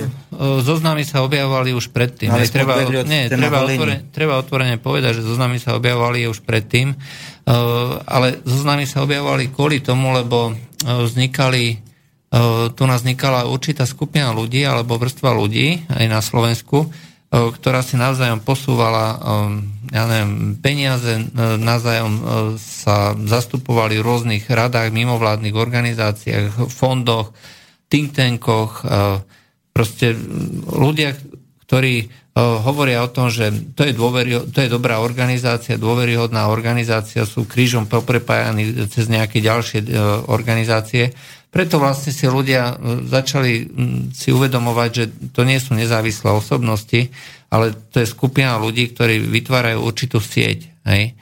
No, a to už funguje, respektíve táto informácia sa začína akože posúvať Slovenskom už minimálne tak 7-8 rokov, čo viem. Neviem, Hej. nepoznám. E, skrátka, Smatana nebol prvý. Smatana nebol prvý, ale Smatana je e, prvý, ktorý to robí e, vyslovene z ideologických dôvodov, hej, že proste to je ideologický nepriateľ. Um, takže, ale už z druhej strany takisto uh, sa vytvárajú zoznamy nepriateľov slovenského národa. Hej. Ale ja hovorím, že toto je, to je desivé. Hej. Keď viem, poznám nejakú históriu a Smatana ako učiteľ dejepisu by mal tú históriu poznať, tak vie, čím začínajú pogromy, vie, čím začína uh, zatváranie, vie, čím začína zabíjanie. No ale Smatana si zrejme myslí, že stojí na... že on stráži to, aby sa tak nedialo. On si neuvedomuje to, že on je tvorcom. Áno, je tvorcom. Uh, ale to, uh, poďme ďalej k, tej volini. No takže vlastne skončilo to tak, že uh, uh, prišla teda svetová vojna, Hej, boli medzi tým už e, povybíjani Židia alebo odvlečení do koncentrákov.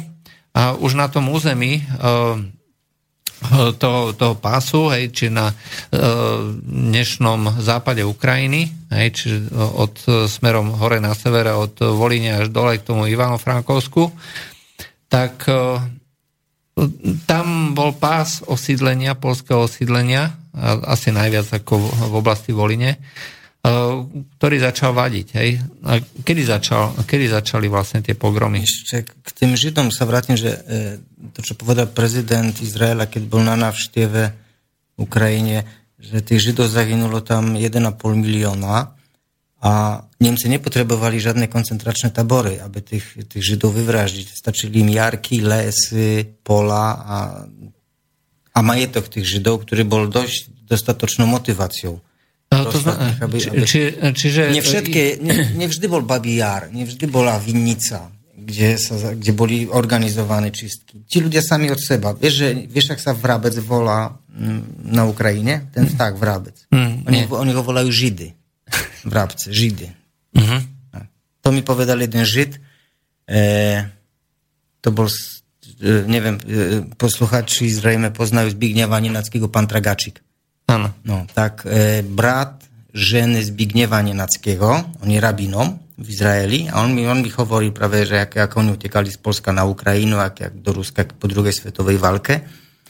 A te, práve mi vtedy povedal, že, že Ukrajinci v Rabce volajú Židy. Tak to už veľa hovorí o tom, aký je vzťah e, vtedy, no to teraz volajú, alebo on tú informáciu vtedy priniesol možno, v tých, keď, keď tam bol, čiže počas druhej svetovej války, ale to hovorí, aký, aký bol vzťah tej ukrajinskej ľudnosti voči Židom. Počkaj, ale ty chceš povedať, že vlastne, e, ja som bol v tom, že t- Nemci uh, odvlíkali akože tých, e, teda tých Židov niekam, že väčšinou tých Židov pozabíjali priamo Ukrajinci? Mm. No 1,5 milióna Židov bolo zabitých. Pozabíjali, to povedal prezident Izraela, pozabíjali, pozabíjali ich po jarkoch, v lesách, e, na lúkach. Myslíš, že Nemci chodili po jarkách, lesách, lúkach a zabíjali Židov? Mm. Nemci si to organizovali. Nejaká časť bola v organizovaných vraždách, ale boli nejaké spoločnosti židovské, ktoré proste boli vyvraždené len tak. Ja som teraz, Eva, Eva Šemáško, taká, v takej veľkej biografii na tému volenského masakru popisuje to, jak, jak Ukrajinci veľmi aktívne e, zostavovali zoznamy Židov, ktorí majú byť popravení a tam ešte, ešte prichádzovali nejakých Poliakov, ktorí chceli sa zbaviť. No a Himmler, Himmler to veľ, sám Himmler to ocení, že viem, viem, že keby som vám rozkázal zlikvidovať Poliakov, dal by som vám privolenie na vykonanie toho, po čom aj tak tu žite. Vaša odčina stala sa značne krajšia od času, kedy ste sa zbavili z našej iniciatívy, musím povedať, tých obyvateľov, ktorí tak často boli špinou, špinavou škvrnou na dobrom mene východného chaliča, teda Židov. No, Niečo uh, Sam Himmler to ocenil. Tak to je celkom ako zaujímavá uh, informácia, takže uh, on je v podstate v tom 40, uh, 42. Uh, už bola väčšina tých židov vyvraždená, hej? No a potom vlastne ako začal, začal ten volinský masaker? Ten volinský masaker oficiálne začal vo februári 1943, keď zlikvidovali jednu tak kolóniu, teraz meno, meno si nepamätám. Ale prvé vraždy začali už 1. septembra v 1939 roku. Už tam začali, už, no, môžem tu pritačať, ale nebudem, nebudem to čítať, zabili nejakého učiteľa, jeho brata. Už 1. septembra, ako len sa dalo, tak začali sa nejaké vraždy. Neboli to organizované väč, ne, cez nejaké organizáciu ukrajinské, ale tam, tam sused, už bola nejaká, tam už bola... Proste sused, nejaká... sused išiel za Poliakom, že ktorý mal bohatstvo, on mu závidel a išiel... Neviem, čo to bola, či, či až... Neviem, aká bola, tu ma, bola tá motivácia. Ale no, pred, predstav si, začína sa druhá svetová válka, je 1. 1. september, začínajú lietať nejaké lietadla, začína sa strieľať a začínajú sa prvé masakre. Čiže už s prvými, s prvými lietadlami a s, prvom, e, s prvým, e, dalo by sa povedať, že e, povolením opratov... Keď, ako rýchlo sa len dalo, tak sa to začalo, tak by som to povedal. Ale v tom masovom meradle tam sa predsa hovorí, že až v tom 43. hej. Bola tam nejaká motivácia alebo poput? E, motivácia bola taká, že Ukrajinci, keď prišli o ilúziu, že Hitler im dovolí postaviť svoj nezávislý štát, tak ti policajti, ktorí boli, boli nabraní v službách nemeckých, zrazu utekli všetci do lesa. A tam zaklad, začali zakladať svoje vlastné jednotky. A tam sa začala formovať vlastne ten ONUPA. No Bandera UPA ukrad Tarasovi Bulbie ten názov, lebo teraz Bulba založil pôvodne UPA a Bandera ho donútil, aby, aby buď z podobrodky alebo nepodobrodky ten, ten názov proste mu šlochol. A v 43. začali tie prvé jednotky a tam sa začali formovať vlastne prvé jednotky. A prvý, datuje sa, že prvý bol, prvý masaker bol vo februári. Ten, ten, ja by som to na dva etapy rozdelil. Najskôr do, 4, do februára 43. roku to boli také incidenty, Jednotlivé, jednotlivé incidenty a po 43. to už bolo organizované.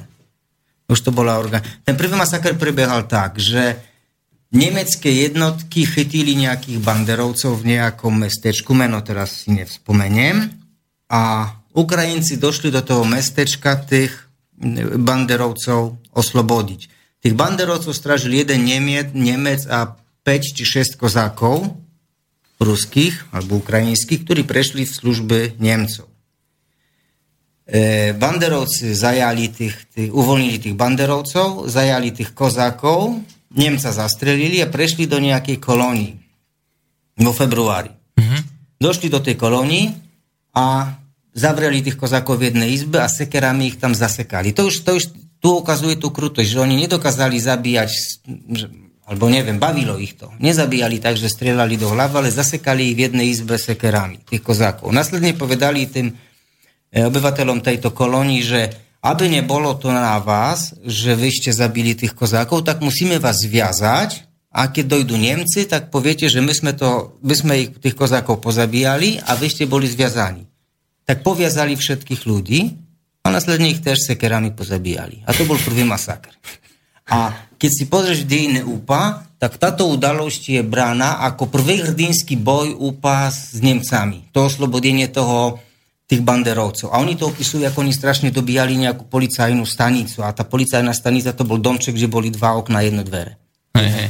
A to bol, to bol začiatok toho všetkého. A kulmináciou toho bol 11. júl 1943, kde cez jednu noc vybili od 10 do 11 tisíc Poliakov. Napadli 99 dedín polských. Čiže zabili cez jednu noc viac civilistov, sedliakov, ako sa hovorí, že celkovo Poliaci zavraždili Ukrajincov v odvetných akciách za volinský masaker. Bo Poliaci tiež vlastne pred, robili nejaké odvetné akcie. Tam sa ten počet e, bere od 4,5 tisíc do maximum do 15 tisíc. Ukrajinci nikdy nepredstavili žiadne zoznamy. Boli dve komisie, stretnutie pol, e, ukrajinských polských historikov. Ukrajinci nikdy nepredstavili žiaden zoznam. Oni nechcú predstaviť žiaden zoznam, lebo zrazu, keby zistili, že by mali ukázať ten zoznam, tak by sa zistilo, aké to je mizivé číslo.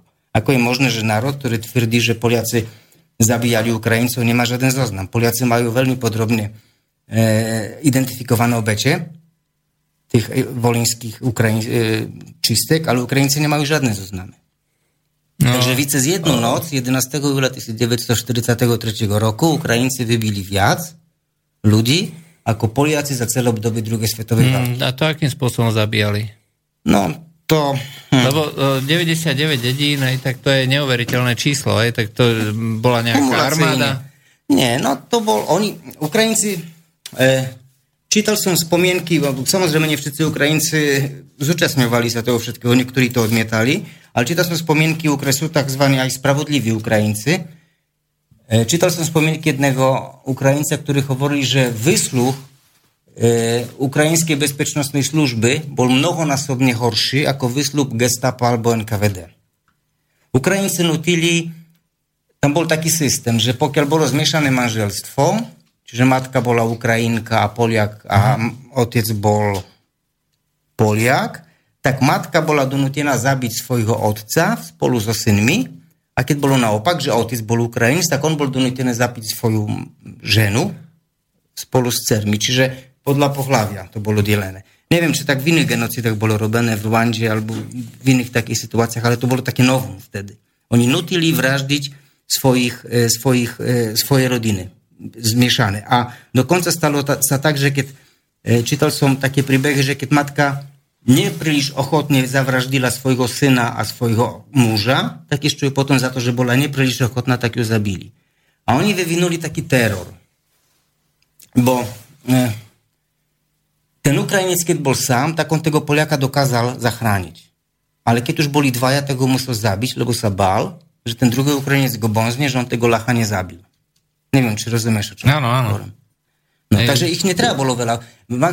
UPA, v UPA v maximálnom svojom tom rozmachu malo až 35 tisíc vojakov, členov. Ale oni to robili tak. Oni došli do dediny, taký oddiel UPA, zobrali tzv samoobronný Kuščovi vydili, to bola taká samoobrana ukrajinská a oni išli Upovci vošli do dediny, Poliaci už boli väčšinou pripravení, zbalení. Na začiatku ešte neboli pripravení, potom už to bolo tak, že spa, spávali v oblečení, v lete spávali e, mimo domova v polách, v zime spávali v oblečení. Hermaševský polský kosmonaut prežil tak, že e, utekali z napadnutej dediny a vypadol mame. Otec sa v zime vrátil, pre, to bolo v zime, to boli to začiatky. Vrátil sa pre neho, našiel ho v poli, on bol tak dobre zababušený, že nezmrzol a tak sa zachránil. No, takže najskôr do dediny vošli či Ukrajinci, Poliaci sa zdvihli, začali utekať. A tam stali už tie samobranné kušťové vidily, ktorí tých Poliakov otačali, alebo tam tými svojimi nástrojmi polnohospodárskymi, ktoré mali okamžite rešili. Upovci prešli cez dedinu, za upovcami šli, šli tabory ženy, deti, už pre korisť. A potom, povedzme, okolité dediny cez pár dní z takej dediny žili. To popisuje mm, taký pán e, v, kniž, v knižke o vyvraždení chuty Pieňackej, kde pozoroval tú chutu Pieňacku, ak niekoľko dní ešte potom, ak tá chuta Pieňacka ešte bola, už bola vypalená, tak tie podvody, to sa volalo, vozy, s koňmi jazdili do tej dediny tam a naspäť a vyvažali majetok. A oni, oni netreba, netreba bolo ich veľa, aby, aby oni v spolupráci s, tou civilným, s tým civilným obyvateľstvom dokázali tých 99 dedín napadnúť. Ale zaujímavé je to, že šéf Ukrajinského inštitútu pamäti národa Volodomyr Viatrovič tvrdí, že 11. júla nenastali žiadne útoky zo strany úplná stopolských dedín a že to je len fikcia a prosí svojich, svojich súkmenovcov, rodákov, aby toto šírili. Proste je to nepravda. A to je ich taký prístup e, ukrajinský, elita ukrajinského národa. E, pol, ukrajinský poeta, meno, tež samozrejme mi teraz vypadlo, e, povedal, že my sme to museli spraviť, lebo Poliaci by spravili to isté na našom mieste a predseda Zväzu Pols- Ukrajincov v Polsku povedal, že nič také sa nestalo. Takže oni sa bijú medzi tiež sami za sebou, že ako, ako to hodnotiť, že buď sme, to, buď sme konali správne, alebo sa také niečo nedialo. A veľmi často tiež hovoria, že to, bolo, že to bola polsko-ukrajinská vojna. No, to znamená, že vlastne dneska je heroizovaný boj týchto jednotlivých úpovcov a banderovcov, že proste oni oslobodzovali, dá sa povedať, ano. ukrajinských... Áno, lebo keď si zoberieš, tak Ukrajinci nemajú žiadnego pozitívneho hrdinu. Do čoho, do akých dejín sa Ukrajinci odvolajú? Oni nemajú nič. Majú Bohdana Chmielnického, možno nejakého anarchiste Batkov Machna, majú Petluru, ktorého keď na Ukrajinka napísala na Facebooku, že všetky, všetky petlurovskí Rusi pôjdu na vidly. Mm-hmm. Práve žije Ukrajinka, civilizovaná žena, zrejme vzdelaná. A oni nemajú žiadneho, o čo oni sa oprú. Ale to je tiež veľmi zaujímavé, že Turecko a Ukrajina popiera masaker. Turci popierajú genocidu Arménov, tiež ich obvinujú z toho, že boli to špioni ruskí. E, Ukrajinci popierajú genocidu Poliakov. Turci sa snažia o hm, ukotvenie pedofílii v svojich zákonoch, pretože sú tie charemy sultanacké boli plní deti a či hrdinovia vlastne národní boli, alebo no, v islame to je bežná vec. Mali. No, máme telefon. Daj si sluchatka. Áno, počujeme. Halo. Dobrý večer, pán Králik, tu na Milan Zer z Bystrici. V tej vašej debate mi chýba jeden moment, a to ten, že um, um, tam bola na území súčasnej Ukrajiny, keď bolo tam ešte Polské kráľovstvo, tak tam bolo totálna nenávisť voči uh, týchto katolických Poliakov voči pôvodnému obyvateľstvu pravoslavnému. Či už to bolo za Kažimíra Veľkého, či už za Jageloncov, napríklad nesmeli sa brať medzi sebou katolíci polskí, teda s domácim obyvateľstvom pravoslavným. No a keďže host je domáci a host vie presne povedať, tak mňa strašne zaujíma, kedy vznikol prvý Ukrajinec, kedy sa narodil prvý Ukrajinec, pretože eh, keď v na území terajšej Ukrajiny chodil náš veľký Krman, Daniel Krman, tak v itineráriu sa meno Ukrajinec ani nevyskytuje. A to bolo vlastne 18. storočie. Ďakujem. Ďakujeme za zavolanie. No, neviem, či som dobre pochopil, kedy sa narodili v Ukrajine. Kedy vzniklo vlastne to uvedomenie, že my sme tu na, e, ako samostatný národ, hej? To ja neviem. Ja len viem, že tá nenávisť katolicko... Môj detko bol pravoslavný. Mm-hmm. Možno v tých Kažimier veľký, možno, ako samozrejme, nemôžeme teraz to, čo sa deje v 20. storočí porovnávať s tým, čo sa dialo v nejakých vekoch. To, to, to bolo iné ponímanie. Ale keď sa narodil prvý Ukrajinec, e, to je prenesené, ja viem, prenesenom ja význame. Ale... Osobne si myslím e, takto, že porovnávať ako nejakú tú katolickú a pravoslávnu nenávisť e, nie je celkom hodné, pretože v tom, na počiatku novoveku, v tom nejakom 18. storočí, tak bolo celku bežné ako rozdelenie toho, toho obyvateľstva, či už na katolíkov a protestantov, katolíkov a tých pravoslávnych alebo nejakých iných. A o, ešte aj v 20. storočí, hej, že o, ja to viem ako z mojej vlastnej rodiny, hej, že môj starý otec, keď si chcel zobrať akože s, o, moju, moju starú mamu, hej, čiže on bol, on bol katolík, ona bola proste z, z českej z Českobratskej cirkvi, tak jednoducho to bolo ehm, to je, cez obrovský odpor hej, rodičov, lebo jednoducho sa to tak nemohlo a ešte keď aj moji rodičia sa brali, hej, tak e, ešte aj to bolo tak, že ona protestantka, teda e, evanelička, otec katolík, hej, tak starí rodičia proste boli proti tomu a a to bolo 20. storočie, hej, čiže... Mm, no dobrá, ale nikto nikoho nevraždil. Nikto nikoho nevraždil, to je pravda. Len ide o to, že porovnáva to z tie staré časy, tak to nie je príliš, nie je príliš hodné. A, a to sa ukludnilo. Hej, to sa ukludnilo, proste tá náboženská príslušnosť prestala byť nejak dominujúca. Ale ja by som povedal jednu vec, že my keby sme začali tak porovnávať to, čo bolo kedysi, nejaká nenávisť, katolík, protestant a hľadali korene nejaké nenávisti, tak aby sme chceli to ospravedlňovať nejakú etnickú genocídu tými, tými, tými, tými porovnaniami, tak vieme ospravedlniť každú genocídu. To je Hitler má určite nejaké dôvody, že niečo mal proti Židom. Hej, ne, to... nedá sa žiadna genocída nejakými uh, takýmito uh, dôvodmi ospravedlňovať. Máme ďalšiu otázku. Takže, či máš vedomosť o polskom dobrodruhovi a vrahovi zvanom Ogoň, ktorý so svojou skupinou po vojne terorizoval a vraždil Slovákov a Židov v južnom Polsku a najmä slovenských dedinách Severného Spíša a Oravy. No. A následkom toho uteklo asi 15 tisíc Slovákov z Polska na Slovensko. Polské orgány neskôr ogňa popravili, ale problém znova vystal pred pár rokmi, kedy postavili ogňaví Poliaci pamätník ako hrdinovi polského odboja. Židovské organizácie protestovali proti postaveniu pamätníka. Ako som informovaný, slovenská diplomácia tiež polskej strane vyjadrila nevôľu tichou diplomáciou. No, ja by som povedal tak, že v 1945 roku, keď e, polská pozemská armáda si uvedom, uvedomila, tam boli trezví ľudia, že nemá význam odporovať bolševikom.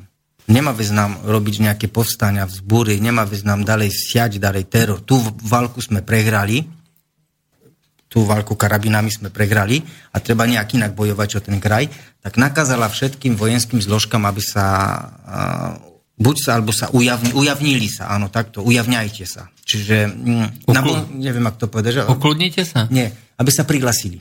Uh-huh. E, no, novej vláde. Proste odchodili zbranie, prihlasili sa, ujavnite sa. Čiže to, to bol, a to bol rozkaz. E, Pozemská armáda mala vplyv len na tých vojakov pozemskej armády. A boli tam ešte NSZ, nejaké iné zložky, nejaké batalióny, no batalióny chopské, to boli, to boli bolševické. E, ale boli, bol tam NSZ. A teraz čas ľudí sa ujavnila, čas nie. Čas ľudí ostala v lesách, lebo nevedela prijať tú novú realitu. Ogen bol bandita. Ako on si bojoval za... On na začiatku... Ja viem, že on mal taký dosť krutý príbeh. E, jemu bolševici zabili nejakú milenku alebo znasilnili, ne, nejak, nejak to tak, tak vlastne ten človek prešiel nejakými dosť zvláštnymi krutými e, kolajami, jeho los bol taký do, dosť krutý a on sa potom aj zatrátil asi v tom celom všetkom, čo robia. Bojoval, neviem prečo tak bol urputný, bojoval proti Slovákom, ale kde iné mali by go ochodnoť, ten človek nemá čo mať pamiatník v Polsku. A v Polsku je taký Úpaška, Ogien, je viacero takýchto ľudí, ktorí teraz sú glorifikovaní, ale, e, ale ktorí ich samozrejme, že bojovali proti tým bolševikom. Ale to, akým spôsobom bojovali, dneska by sme povedali, že to boli banditi, to boli zločinci. Ako, dalo by sa ich trošku ospravedniť tým, že bojovali tým, s tým bolševikom, ale tá, to, čo, to, čo vytvorili, to, to, to, tá ich, to, čo po nich ostalo, to boli zločiny. Hey, No, lebo e, svojím spôsobom takto vlastne uh, ospravedlňujú dneska už aj uh, Ukrajinci, ako myslím tých upakov. Áno, áno, Hej, že áno. Oni vlastne bojovali proti bolševikom a to je zločinecká ideológia. A ja viem, že to... slovenská menšina v Polsku dosť protestovala proti tomu pamiatníku ogňa. Ja neviem, z čoho to pramení. To asi pramení z toho, že bolševici to strašne zakazovali, tak my teraz to budeme mm-hmm. zveličovať. No. Dobre, takže poďme ešte naspäť tej Volini. Tak hovorí, že vlastne v tom roku 43 vyzabíjali, to číslo sa rôzni, hej, koľko sa hovorí minimálne tých 50-70 tisíc, No, hej? na, e, Eva Šima, Šimáško so svojím otcom zdokumentovali na samom Volini okolo 65 tisíc obečí na Volini. To sú menné zoznáme dedín a s prezviskami, s menami, so všetkým. No Do toho prichádza ešte Chalič a ešte prichádza Lubelské vojvodstvo, kde sa to potom všetko posúvalo. E, Grzegorz Motyka hovorí, že to bolo minimum 90 až 100 tisíc. Nejaký ruský historik, meno teraz nepamätám, hovorí o 800 tisícoch všetkých obečí úpa, takže zrejme aj bolševikov, aj, aj možno židov. Ale to, tie čísla, no, určite je to nad 100 tisíc. Um, to je šialené. A čo sa týka čo sa týka ešte, by možno bolo dobre, že ty si tvrdil, že nepoužívali výlučne teda strelné zbranie, ale používali všetko možné. No tam je v tých je taký zoznam, ale dnes má to nový, je zoznam, tu si 160 e, druhov spôsobov toho, ak zabíjali ľudí. No 160, čo to znamená 160 e, no, spôsobov? No ako, ako zavraždiť človeka. Čiže od tego, že mu zabiješ klinec e, do hlavy, prebiješ mu drátom ucho, zobereš diecko, vyťahneš mu jazyk, pribiješ klincom o stôl, to diecko mácha ručičkami, to volali lastovička. Alebo mu orla z neho spravíš, čiže podrežeš mu e, Polska od mora do mora, čiže od Baltického mora do Čierneho mora, čiže mu podležeš ústáž k ušám, e, stiahovanie koži, no pílenie pílov. No je taký zoznam, to myslím, že nemá význam vymenovávať. Zober si akýkoľvek polnohospodársky nástroj a predstav si, akým spôsobom môžeš človeka zabiť. Palenie v pecach, na, na rošte a, a, také napady. Oni sú, ja, ja neviem. Ale vieš, no, to je šialené v tom, že na začiatku sme hovorili, že E, koncentráky, respektíve priemyselné zabíjanie židov, respektíve ľudí v koncentrákoch e, bolo vymyslené kvôli tomu, lebo to psychicky nezvládali tam tí SSáci, ktorí boli no, v podstate členovia NSDAP, hej, to znamená, že teoreticky presvedčení nacisti, hej, a títo to nezvládali. No, e... a, a, a čo títo? Hej, tu, tu nám opisuješ niečo, čo je ďaleko za hranicou akejkoľvek eh, predstavivosti no to, normálneho človeka. No to už Kornel Makušinský opísal v 1917 roku. Opitý človek, ktorý zarezal svojho suseda, suseda a znasilnil mu deti. Ja som čítal eh, také... No počkaj, ale to boli všetci opití, však eh, nemohli byť všetci opití celé, celé mesiace.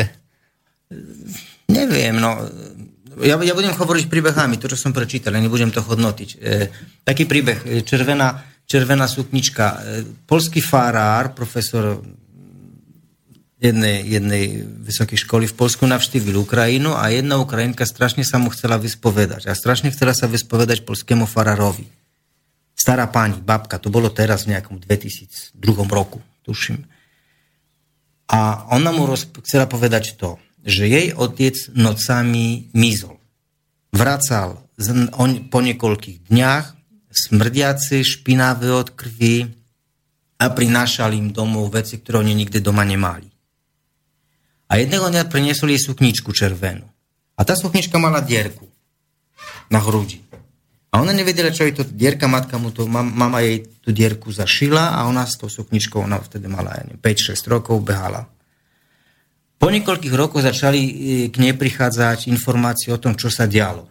A začala sa otca pýtať. Otec nikdy nechcel o tom hovoriť a bol nervózna. A jedného dňa jej povedal, čo zle ti bolo počas vojny? Vtedy si uvedomila, že tá suknička patrila k nejakej láške, čiže polskému devčatku, ktorá bola prebihnutá vidlami, nožom alebo čímkoľvek, potom ostala tá dierka a ona celý život behala v tej sukni, no, celý život, ten svoj malý život behala v červenej sukničke. A to je taký príbeh vlastne, jak, jak, jak, jak to fungovalo na tej Ukrajine. A ešte, teraz mi, to, teraz mi nič utekla. Keď som hovoril, mal som niečo v hlave, teraz mi to vypadlo, hľadom tých príbehov. No nič, eh, dá sa povedať, že eh, tí Ukrajinci, eh, ktorí chodili takto zabíjať, alebo boli súčasťou týchto pogromov, alebo týchto masakrov, tak jednoducho niektorí tam vyslovene chodili si zarobiť? No, určite chodili tam na korisť. Chodili, nezabíjať... Hm. No, to je logické že chodili tam, na, ťažili z toho. Ten, ten chlapec, ktorý popisuje, ako, jak pozoroval chutu pieniacku, ktorá bola vypalená, že niekoľko dní tie vozy chodili tam a naspäť, no, ten nabytok. Ale ja myslím, že to nebola tá prvotná motivácia. Prvotná motivácia bola samotná nenávisť. Dmitri Lebo... Doncov e, zostavil takú doktrínu integrálneho nacionalizmu, to bol právnik, že Ukraj, čistá Ukrajina bez cužincov. Im nevadili Poliaci, Ukrajinci, im vadili Češi, im vadili Armeni, len Poliakov tam bolo najviac, no aj Židia im vadili. A to bola asi nejaká tužba. Oni, niekto vnútil, vložili im myšlienku, vložili myšlienku, že Ukrajina, kým nebude čistá a nebudú tam žiadne myšlienky, no, mali takú veľkú tužbu mať svoj vlastný štát, a niekto ich presvedčí, že to je možné len vtedy, keď to bude etnicky čisté. Ale aj tak si neviem predstaviť, že niekto dokáže chladnokrvne pozabíjať neuveriteľným spôsobom, neuveriteľne krutým a drastickým spôsobom nie jedného človeka, ani stovky, ani tisícky, ale doslova desiatky tisíc ľudí, jeden po druhom pozabíjaný najhorším spôsobom, aký si človek vie predstaviť. Sa to dialo na, v nejakom časovom úseku, takže najskôr zabil jeden, zabil druhý, potom sa niekto pridal, najskôr to bola lúza, ak to hovoria Češi, potom sa pridávali normálne, no, niektorí to robili pod natlakom. Vojtech Smažovský natočil teraz film Volin, ktorý je, už je v polských kinách, neviem, či bude hraný na Slovensku. A tam je taká scéna v tom filme, jak tá Polka utieka zo zmiešaného manželstva s Ukrajincom, utieka s detskom, schovala sa v poli a ten sused, ktorý išiel ich hľadať, bo či Ukrajinci šli to takou tyralierou a hľadali tyčencov, aby ich podobíjať sekerami, ju zbadal. Ale že ju zbadal on sám a nezbadali ju posle, ostatní Ukrajinci a nikto nezbadal to, že on ju zbadal, tak ju nechal tak. Mm-hmm. Čiže oni sami o sebe, oni boli podľa mňa Niektorí to robili z čistej zveriacej nenavisti aj z radosti a niektorí boli donútení. Takže je taký, je taký Poliaci e, v 41. roku, keď odišli bolševici z Polska, keď Nemci najskôr vošli v 39. 17. septembra, potom odišli. A Poliaci sa v jednom takom malom mestečku Jedvabné pozatvarali všetkých Židov, tuším 300 alebo 900, neviem teraz, a podpalili. Vyvraždili tých e, Židov. Čiže Poliaci vyvraždili Židov. Áno, áno, áno. A vykradli im domovy. To akurát zrovna je e, nedaleko od toho miesta, kde ja teraz bývam. Také udalosti sa stali vo Jedvábnom Viznie v Radživovie. Bola tam nejaká inšpirácia nemecká a tá inšpirácia spočívala v tom, že už môžete. Bola tam nejaká nenávisť voči Židom, lebo či Židia, ako časť z nich spolupracovala s tým bolševickým bolševikmi, nie všetci, ale... E, zase treba povedať, že um, ten no, taký antisemitizmus e, na tom východe, či už v Rusku alebo v Polsku, bol živý aj v tom 19. Živo, storočí. Židov tam bolo najviac. No, ale k čomu chcem smerovať? Už povedzme, že prečo sa to stalo, to už je jedno. Každopádne zavraz, e, za, zavreli tých Poliakov a tých Židov a podpalili. Čo sa dialo potom? Potom bolševická e, e, vláda odsudila tých pachateľov, ja z hodou okolností poznám pani, ktorá bola dcerou jedného z tých vrachov, Laudaňského. A, a tým sa to skončilo. A potom to mestečko kľudne žilo. Potom Gr- e, Grossman napísal knihu Susedia o tom vlastne, ak Poliaci vraždili Židov. A začalo sa zase o tom hovoriť. Tá téma sa zase otvorila. A teraz sa po, po spoločnosť sa podelila. Že to Židia si sami za to môžu a to nie je dokonca pravda. A na tých, ktorí tvrdia, že áno, sme ich povraždili, sme im vinni ospravedlnenie. Teraz v Jedvabnom stojí pamiatník a každého roku je, má tam miesto taká pietná pamiatka spomienka na tých vyvraždených Židov. Zúčastňujú sa ich e, e, polská vláda, nejakí nacíničniteľi a nez, nezúčastňuje sa tego, tego, tej udalosti nikto z toho mestečka. Oni si to nevedia priznať. Lebo každý v tom mestečku má niekoho v rodine, dieda, uja alebo tietu, ktorá sa buď priamo na tom zúčastnila, že tí Židob, oni najskôr, kým ich podpalili, tak ich zahnali do nejakého, na taký plác, tam im kazali zubnými kevkami čistiť, e, jak sa to povie, mačiace kocky? Sa to no, áno. No, cesty. Trávu z toho vysekávať nožíkmi a tam ponižovali ich tam strašne. Až potom ich podpalili a tam boli kruté veci, bo to detsko, keď utieklo, tak oni navidli to detsko zase do tých horiacich. No, strašné veci sa tam diali. A nikto sa nezúčastňuje z, tej, z toho mestečka na tejto, na tejto pietnej spomienke. A to je tá pamäť. A teraz si predstav, že máš také jedvabné v Polsku, to, to má možno 10 tisíc ľudí to mestečko, možno 20. 20 nemá. Medzi 10 a 20. Nikto nevie si pripustiť, že my sme vyvraždili svojich susedov. A máš celú takú Ukrajinu, kde bolo 35 tisíc upovcov, do toho, keby, keď potrebuješ zavriť, zavr, zavraždiť 100 tisíc ľudí, tak tiež potrebuješ minimálne druhé 100 tisíc nejakých sedliakov z okolitých dedín. Hej. A teraz každý má niekoho v tej rodine, kto buď vraždil, alebo sa zúčast, alebo, alebo napomáhal, alebo čerpal nejakú koristov. A teraz nemôžu ti všetci ľudia povedať, že máme v svojej rodine vraha. A to je taká... No, dobre, ale... Neviem, ak to psychológovia by to uh, asi vedeli povedať, čo, čo to je za jav. No, uh, čo je ale horšie, tak uh, sa zúčastňuje na, tejto, uh, na tomto potieraní alebo zotieraní svojou nevšímavosťou v podstate aj Európska únia, pretože Ukrajina prijala zákon o glorifikácii aj týchto úpolcov, a dokonca v tomto zákone sa hovorí, že e, kritika týchto ľudí, že je trestná. Ano. Toto je... A to je šialené. No. E, prvý proeurópsky prezident Ukrajiny Juščenko už v 1908 či 10 roku spravil zo Stepana Banderu národného hrdinu. A Donecký súd, tuším, 1911 roku odobral mu ten titul. 2011. Tak. 2011 roku odobral mu. Čiže prvé európske smerovanie Ukrajiny bolo tako, že Stepan Bandera je hrdina.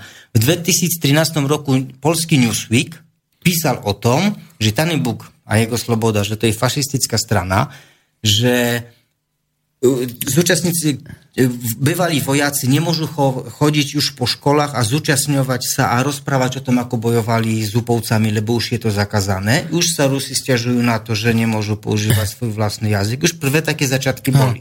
No, ja len k tomu, e, tej slobode poviem, respektíve e, Olega Ťagniboka a, a tú slobodu, Centrum Simona Wiesenthala v 2013 vlastne vyhodnotilo akože piaté najnebezpečnejšie alebo najagresívnejšie protižidovské zoskupenie na svete. Hej? Normálne, ako to si človek môže v rebríčku týchto, týchto nejakých... Sú tam také známe teroristické organizácie ako Moslimské bratstvo a na tom čestnom piatom mieste bola práve Sloboda. Sloboda. Hej? A s týmito ľuďmi, s týmito ľuďmi Európska únia nielenže teda urobila tú revolúciu, oni dokonca boli potrební na to, aby, aby tam e, vraždili na tých barikádach. A máme druhý telefon. Áno, počúvam.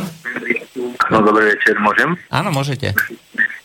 Už sú tam chcem sa opýtať takto aj to, ja, lebo to, že všetko spojom, to sa zle počúva o, o tých o, o, zločinoch, rôznych veciach, ktoré sa udiali či už na Ukrajine a v Poľsku. A počul som aj o tom, o, o tom Kurašovi, čo pachal na tých Slovákoch, aj v tom južnom Poľsku.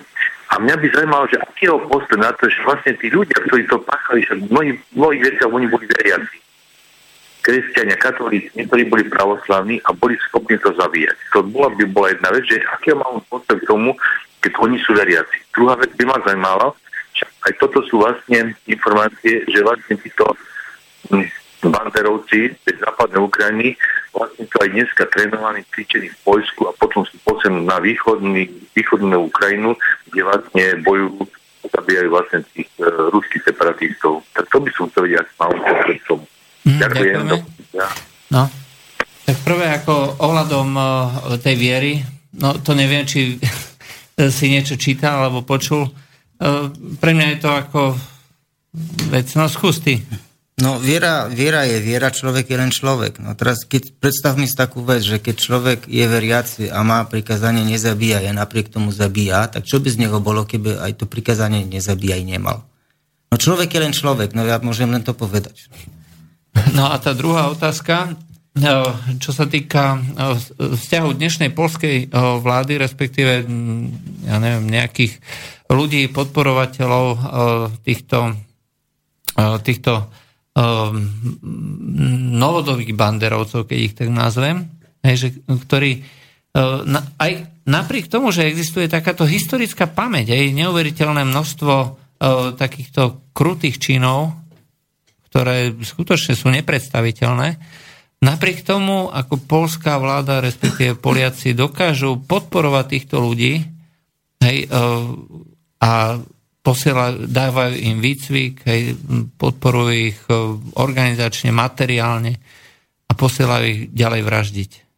No, Ukrajinci majú obrovské šťastie, že, že susedia s Ruskom a zapletli sa do konfliktu s Ruskom. A tu majú tá, tú imunitu. A po, no, a to znamená, že, že, že aj Poliaci tak nenávidia Rusov, že sú schopní toto akceptovať? Ja neviem, či to je nenávisť. To je, to je také šírenie takého furt takej stalej myš, myšlienky, že, že ti Rusi sú zlí a že, nám, že, nám, že nás ohrozujú. Že, ja, ja neviem, čo, ako, viem si predstaviť, že kým bola tá vláda, ešte nebola vláda Kačinského, ale vládla tá mm, porozumenie obyvateľské, tak to, čo sa dialo s Ukrajinou, tedy ešte nebol konflikt, tuším, ale to bolo napríklad z Európskej únii. Alebo na príkaz. No to bolo taký... Vš- budeme, budeme kto vedie medzi vrony, będzie Krakov tak ako one. Čiže musíme v súlade s Európskou úniou podporovať ano. všetky protiruské síly. Tak sme ich podporovali. Teraz e, ministrom obrany Polska je, je Antoni Mačerevič, to je taký, no trošku tak parafrazujem, to je taký náš polský smatana, konspirátor je pl- pl- prvej vody, lenže dotiahol to na funkciu ministra obrany, a... ja som si teraz predstavil Ďuria na poste no. ministra obrany. No a ten človek, ten človek tež je takou nejakou svojou... No on je ten, ktorý otvára tie témy, že to bol, že v Smolensku to bol atentát, že to Rusi zostrelili, že tam nejakú bombu vložili. A vieš, vieš o čom hovorím? Áno, viem, viem, viem. No a stále sa to tak šíri a ja, ja, ja neviem si to vysvetliť, že to je. Už sa v Polsku ohlasajú, tá strana politická Kukis 15 hovorí o tom, že nemali by sme tých Ukrajincov tak podporovať, lebo si chováme háda na vlastných ľudí. Už teraz v Přemýšľu boli nejaký, a už má to svoje reperkusie, lebo už Ukrajinci, ešte prednedávnom Ukrajinci sa fotili aj vo Švinčímiu, aj niekde pred pamiatnikami Židov s, rôznymi Zikhajla, s takými nejakými všelijakými znakmi Teraz prednedávnom bola v, v Přemýšľu bola e, jedna demonstrácia, kde jeden Polak kričal smrť Ukrajincom. Čiže už sa to začína naháňať. Na... Uh, lebo zase, keď e, sa... Um... Ale ešte k tej od, od, otázke, že prečo Polsko... Ja, ja neviem si to vysvetliť, prečo. Asi, asi tá nenávisť, alebo tá domienka toho, že ten Rus nám, nás ohrozuje, je tak silná, že Poliaci sú schopní spojiť sa aj s čertom. Časť Polska, nepoviem všetci. Časť Polska je schopná spojiť sa aj s čertom, len aby tým Rusom spraviť zle. Ale to je pritom je zaujímavé, že vlastne uh, Poliaci boli uh, jednou z krajín, ktorým sa podarilo vlastne dobiť, dobiť Moskvu. Áno, v 1612. A to je tiež zaujímavé, že vlastne... Do, Dva roky ju držali. Alebo aj tri dokonca. Do polovice 17. storočia e, to my sme boli tí, s ktorými Rusi mali problém. Ten národ. Áno, to Až bola Polsko-Litovská to... únia. To bolo v, podstate, v tom období to bolo, tuším, jedno, jedno, jeden, možno aj najväčšia krajina alebo najväčší e, štátny útvar v Európe, hej? No ale, áno, ale, to, ale to my, dá sa povedať, že to my sme boli tí, ktorí tých Rusov triznili. Potom bola mm, severná válka Ruska so Švedskom. Vtedy Polsko už bolo veľmi slabú, slabúčke. Tá válka sa vlastne odohrávala už od druhej polovice 17. storočia už na polskom území. Potom Polsko vôbec zaniklo na nejaké takmer 200 rokov. A, a odvtedy, odvtedy, odvtedy sa datuje tá nenávisť. Aj keď Nemci napadli Polsko a vyvraždili viac Poliakov ako Rusi, tak Poliaci neživia voči Nemecku nejakú nenávisť, ale voči tým Rusom, ale nemôžem hovoriť za všetkých. Hey, hey. Ale tá politika je proti Ruska. Áno. Ah. A tu na ešte, uh, najhoršie je, že, no už budeme uh, za chvíľočku končiť, ešte je tu na, jedna poznávka. Najhoršie je, že americkí plánovači rozvratu Ukrajiny presne tieto hrôzy chladnokrvne využili na ďalšie šírenie nenávisti. Na, nenadarmo sa vraví, nechaj minulosť na pokoj. Koľko rokov bude trvať, kým sa toto uspokojí? No, na Ukrajine to ešte len začalo. No, ale neviem, či nechať minulosť na pokoji. Nemôžete si nechať minulosť na pokoji, že vyvraždil som vám rodinu, a povedal som, či nechaj to tak, čo bolo, to bolo a žijeme ďalej. Ale neospravedlím ja, ja, ešte, ja ešte rýchlo k tomuto poviem. Postupujem e, po podpise asociačnej zmluvy e, Ukrajiny s Európskou úniou došlo k tomu, že Ukrajina musí akceptovať nároky treba z Poliakov aj z týchto západných oblastí. Pre informáciu, to sú oblasti, ktoré sú dneska na západnej časti Ukrajiny, hej, čiže Volín, Halič, Ivano Frankovsk a tak. Čiže Poliaci, ktorí boli vyhnaní a teda si zachovali treba tie šlachtické rody napríklad, informácie o tom, že toto bolo naše, tak e, žiadajú teraz normálne ako návrat týchto majetkov. No to je veľmi zaujímavé, ja si to neviem predstaviť. Uh, a vraj, vraj uh, to má... Tak to potom celú Ukrajinu by im museli pomaly vratiť. No, západnú časť. No. Západnú časť, to znamená, Poliaci minimálne uh, tie uh, rody alebo tie rodiny, ktoré majú dochované dokumenty, uh, že toto niekde patrilo im, hej, tie rôzne statky, majetky, polia a tak ďalej, tak budú buď žiadať naspäť, alebo kompenzáciu. Hej? Toto momentálne sa teraz pripravuje. To je veľmi no, zaujímavé. No, pomalinky, pomalinky nám čas vypršal. Uh, máš ešte niečo, čo by si uh, poslucháčom takto na záver uh, odkázal ohľadom uh, tých masakrov alebo um, nejakého poučenia? No ja si myslím, že hriech bez, bez pokania plodí nový hriech a, hriech a pokiaľ Ukrajinci nepriznajú, že boli spáchané isté veci, tak ten, ten kolotoč nikdy sa nezastaví. To no. nemôžeme očakávať. Teraz Kšešimír Demský napísal knihu Nič nie je v poriadku o tom, ako, ako hľadal svoju rodinu. Polský chudobník Kšešimír Demský a ten kolotoč bude sa stále a stále valiť. A Polska, Polska mala takú, takú tendenciu, že prečkať až vymrú tí, ktorí to zažili, vymrú aj tí, ktorí to pamätajú a postupne sa to usadí. Ale to sa neusadí, lebo tých, pokiaľ Ukrajinci postavia pamiatník Banderov, Banderovi alebo Šuchevičovi, Inak, je zaujímavá informácia, že Poliaci mohli to veľmi ľahko vyriešiť, lebo Banderu mali v base v 39. roku, len ho pustili. Ano. A Šuchevičovi Ježi Gedroč dal polský pás a utekol na západ. Takže my sme si sami to pripravili. Uh, čiže pokiaľ Ukrajinci ne, ne, nebudú robiť pokánie, tak e, dovtedy bude problém. A e, Európska únia, e, vrátane Polska, pokiaľ ich nejakým spôsobom budú chcieť integrovať, tak si v podstate tento problém integrujeme. No, no alebo vlastne nastolíme takú ideologickú diktatúru, ktorá to vyrieši za nás. Uh, nie príliš uh, optimistické. Už taká bola. Uh, nie, nie... A bolo zakázané hovoriť o tomto probléme. Uvidíme, ako sa to vyvrší.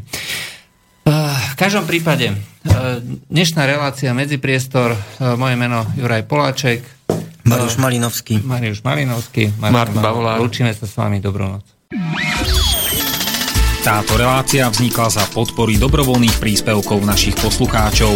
Ty, ty sa k ním môžeš pridať. Viac informácií nájdeš na www.slobodnyvysielac.sk Ďakujeme.